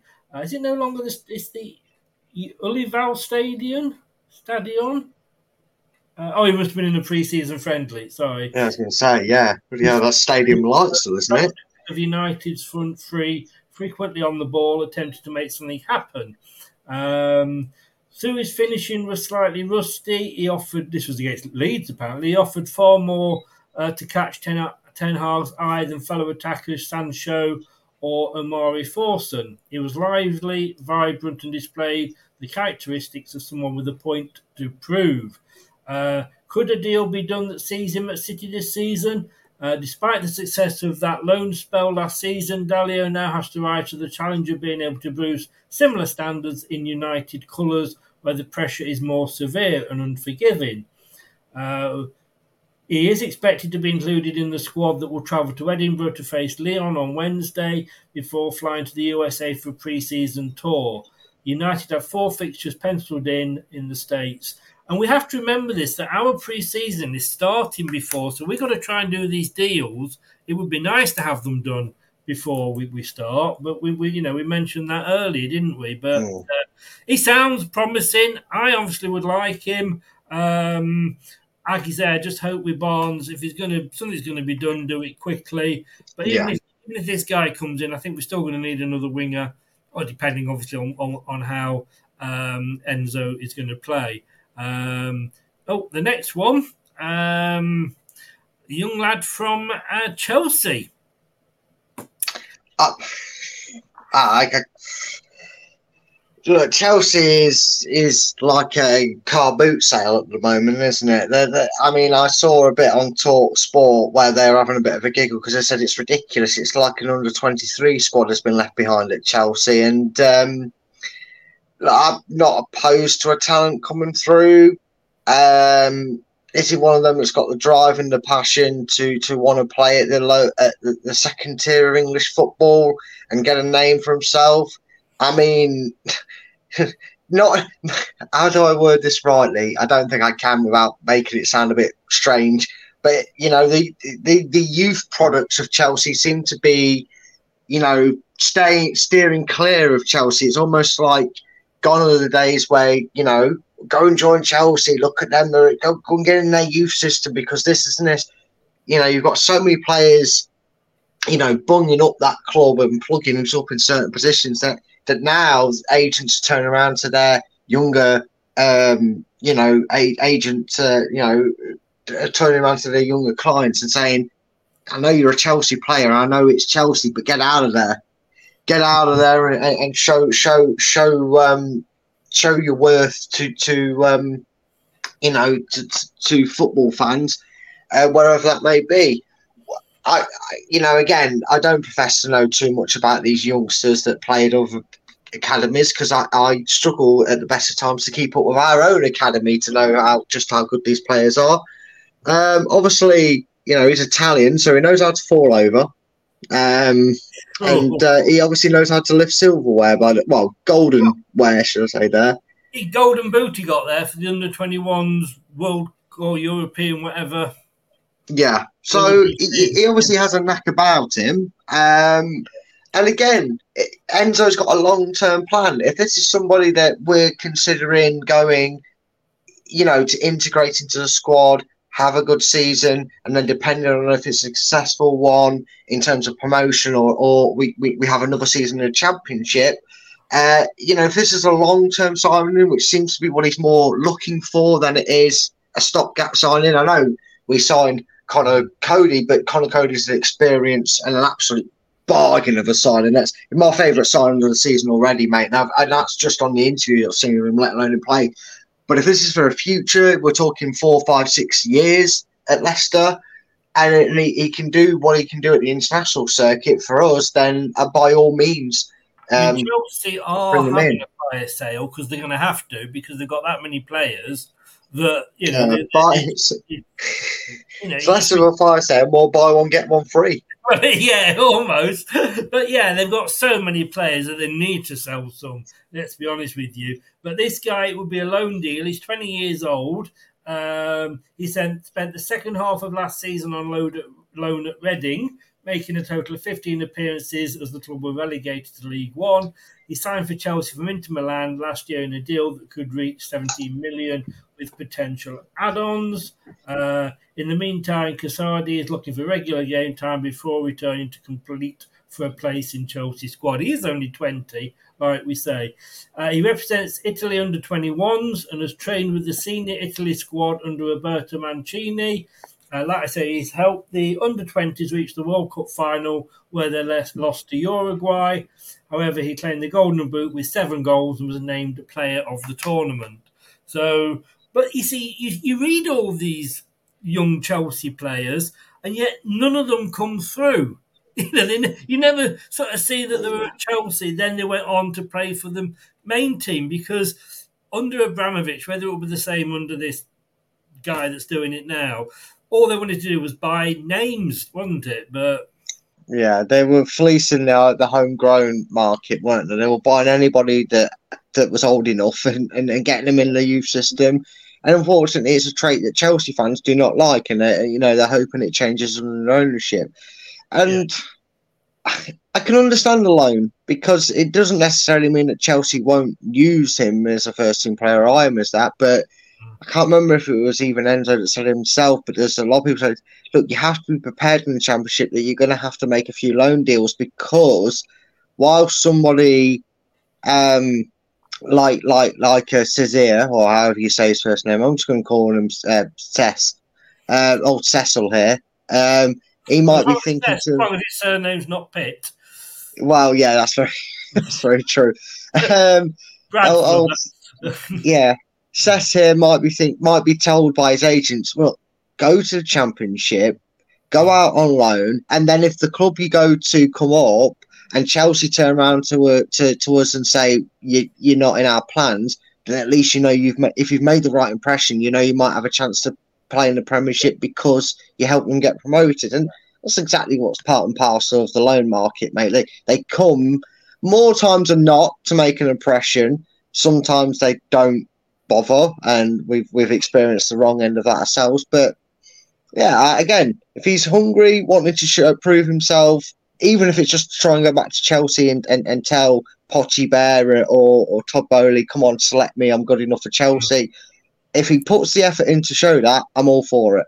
it will be interesting to see how Chelsea deal with the youngsters because, um, like we say, they they up under Abramovich, they bought them, didn't use them, and sold them on, didn't they? It was uh, Mm. to round it off. Last question, which uh, Scott asked earlier, and I did say I'd come back to this because we've worked our way through the teams. Uh, but he's got here. Does the panel? It sounds like we're on question time. Does the panel believe uh, we will lose one of our front three?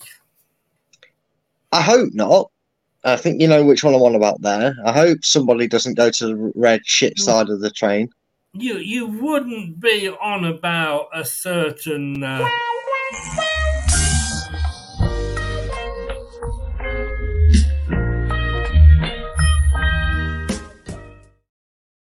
Oh, I love a, I love a good romance.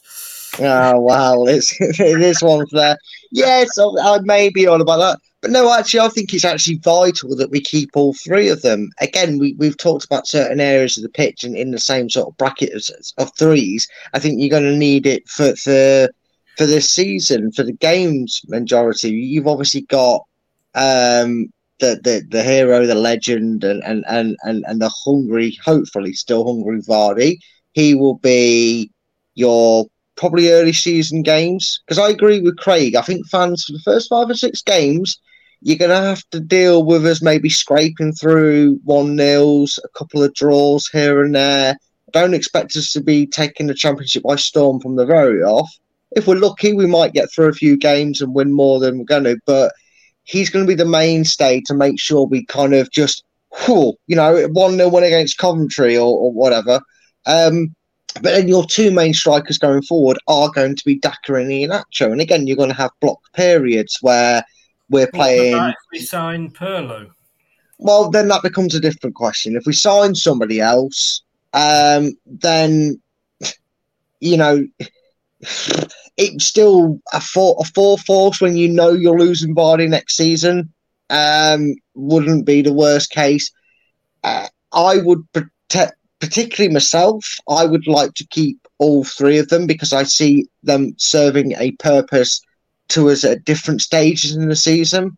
I think Vardy will probably try and get that start going for us to make sure we, you know, have a good start. I'm not saying free flowing, fantastic football, smashing teams three, four, five nils, but getting us over that testing start, making sure we're off to a good start. I think then slowly that torch will get passed to Daka, hopefully, that or, or Iheanacho. They will then rotate between themselves, and then, and then when that busy period comes, Chris, again in, in, in like in December, January sort of thing, we still have them there because they're going to be needed, Chris. They're going to be needed.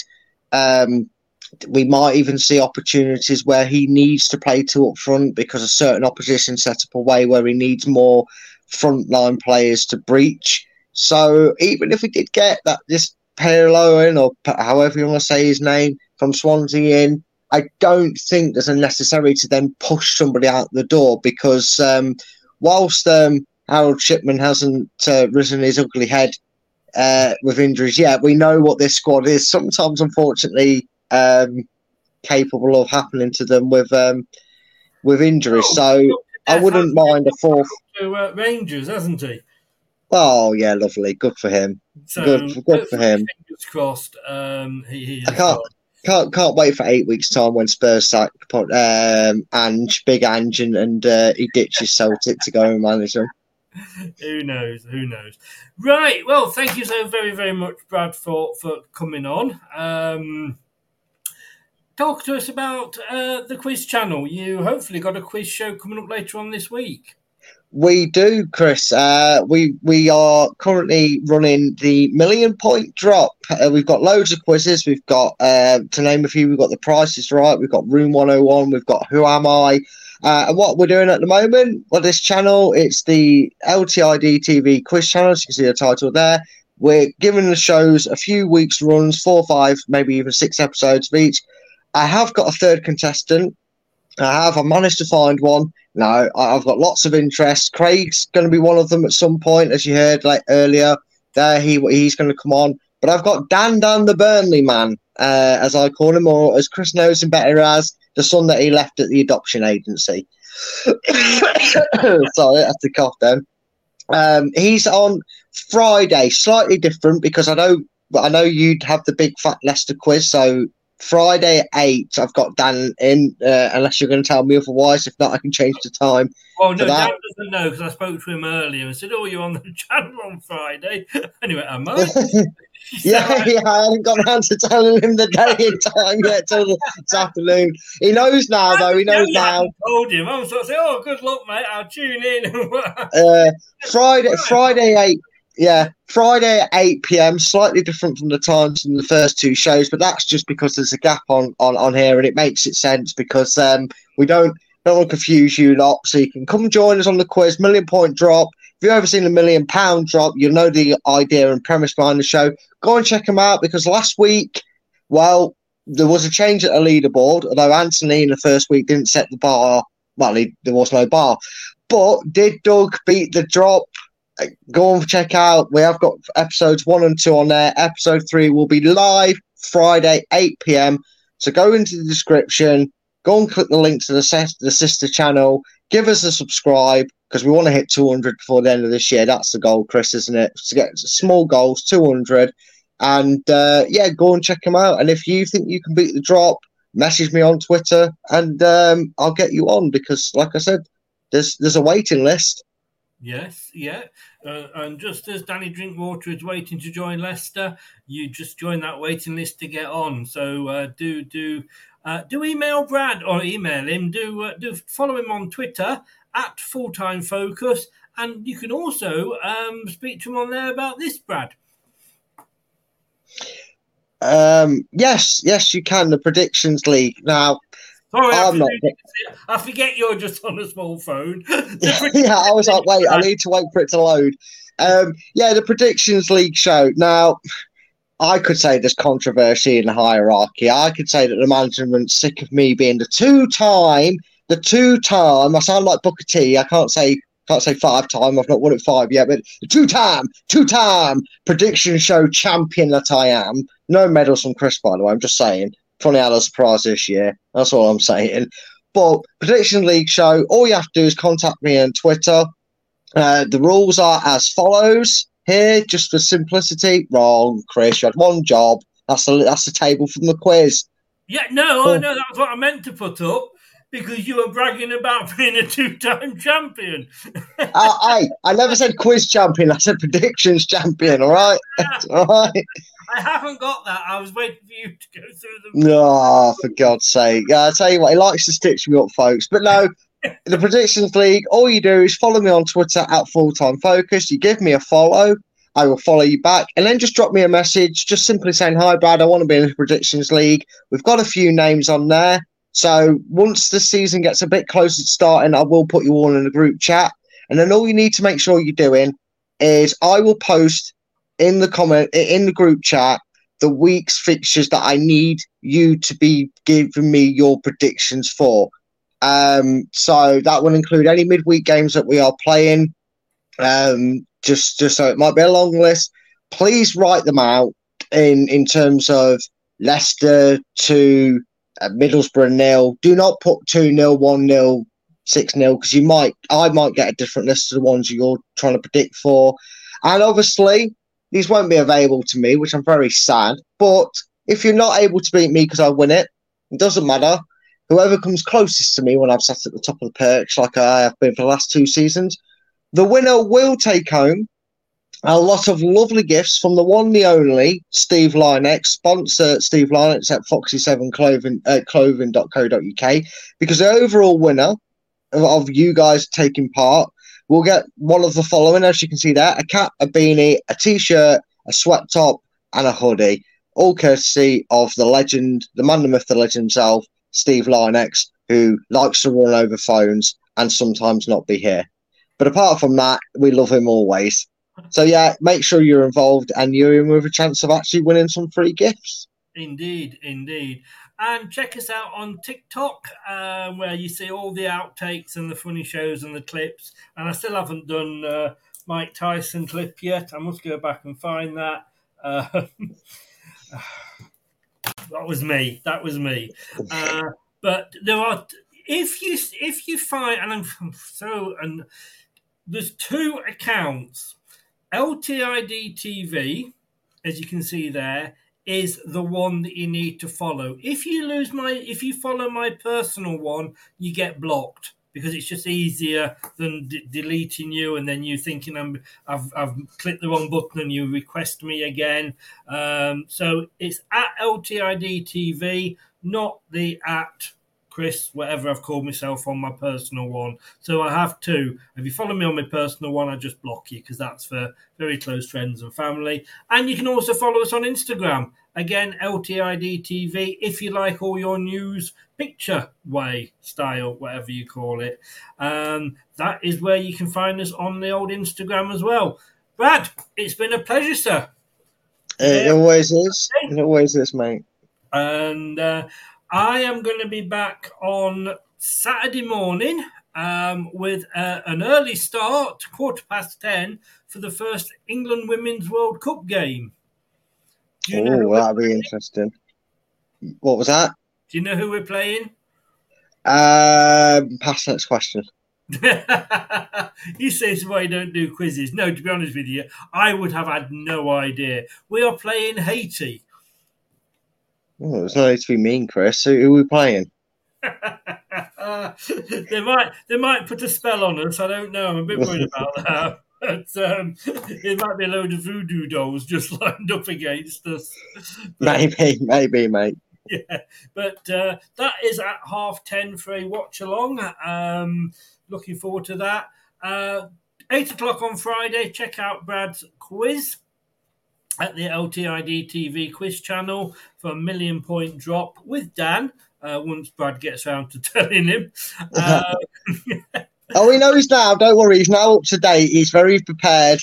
Oh, I've told him. To, now, haven't you? yeah, but I've, to, I've told him he's got to research stuff from 1912. So I'm luring him into a false hope, and then I'm going to unleash a load of Premier League questions on Well, him. to be honest with you, that was the last time Burnley was successful, wasn't it? Hey, Probably. Boom! There we go. And look, don't forget tomorrow morning if you've got nothing to do, tune into this lot, Surrey Hills Radio on Tinternet, all the W's dot surreyhillsradio.co.uk. Between eight and ten, they've got a brand new radio DJ. Don't know who he is, Cuddly Cornflake. Apparently, he's supposed to be really good. Tune in there and have him listen. Apparently, his jokes aren't that good though. Yeah. Some say he's a Leicester fan. Others say he's the Chris Moyles of Sorry Ra- Hills Radio. All we know is he's called the Chris.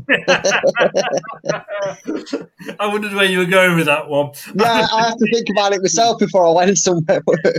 Yes, uh, I had to sort of uh, had to do a thing for the redoing the the uh, website for it, and they sent you a questionnaire to all the DJs, and you had to fill it up like who would you have a meal with and all this sort of thing, and it was like you know um, name your favourite DJ or something, and I thought for God's sake, no, he's in jail.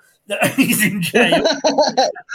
Nobody from the BBC. the 70s, which unfortunately was when I, you know, uh, somebody said, like, can't you call yourself the hairy cornflake? Well, that was taken by DLT, who was in trouble with the police. Um, allegedly, he was found innocent.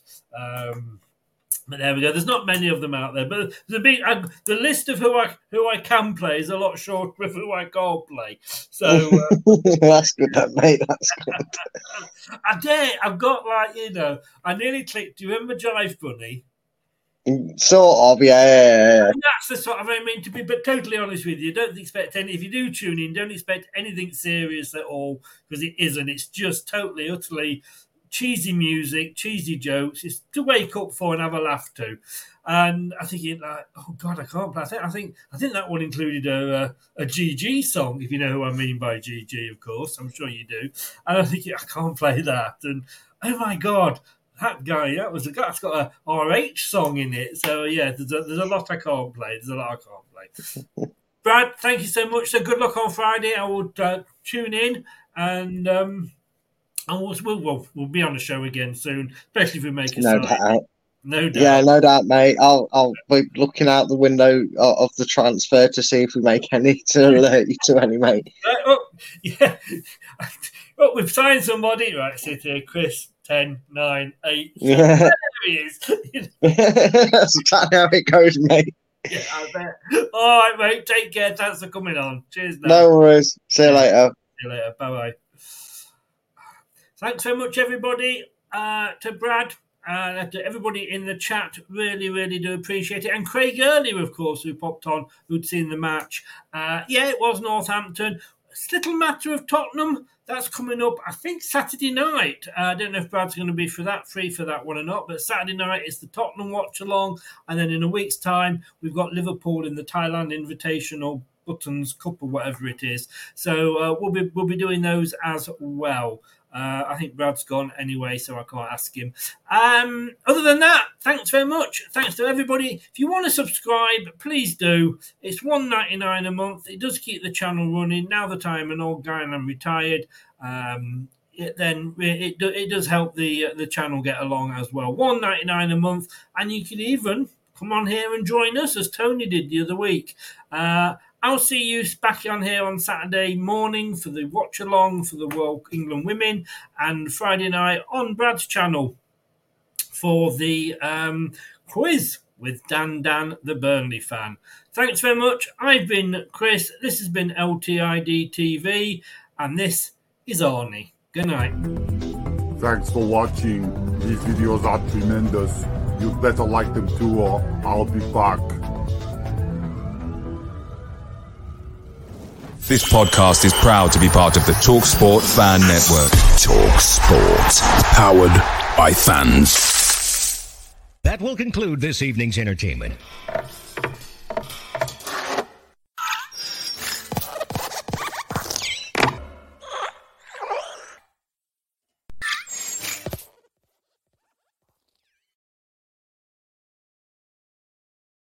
The Talksport Fan Network is proudly teaming up with Free for Mental Health Awareness Week this year. We understand that the journey as a supporter isn't always smooth sailing, but rest assured you're not alone. There's a vast network of fellow fans who share your passion and may be experiencing similar challenges. Honesty is key in any relationship. If your friend asks you how you are feeling, tell them honestly. If you're going through a difficult time, let them know. Open Opening up about how you are feeling can really make a difference. After all, they are your mates for a reason. Let's all take a moment to talk more than football. It's the 90th minute. All your mates around. You've got your McNugget share boxes ready to go. Your mate's already got booked for double dipping, and you steal the last nugget, snatching all three points. Perfect. Order McDelivery now on the McDonald's app. You in? Uh, At participating restaurants 18 plus, serving times, delivery fee, and terms apply. See McDonald's.com. This podcast is proud to be part of the TalkSport Fan Network. TalkSport. Powered by fans.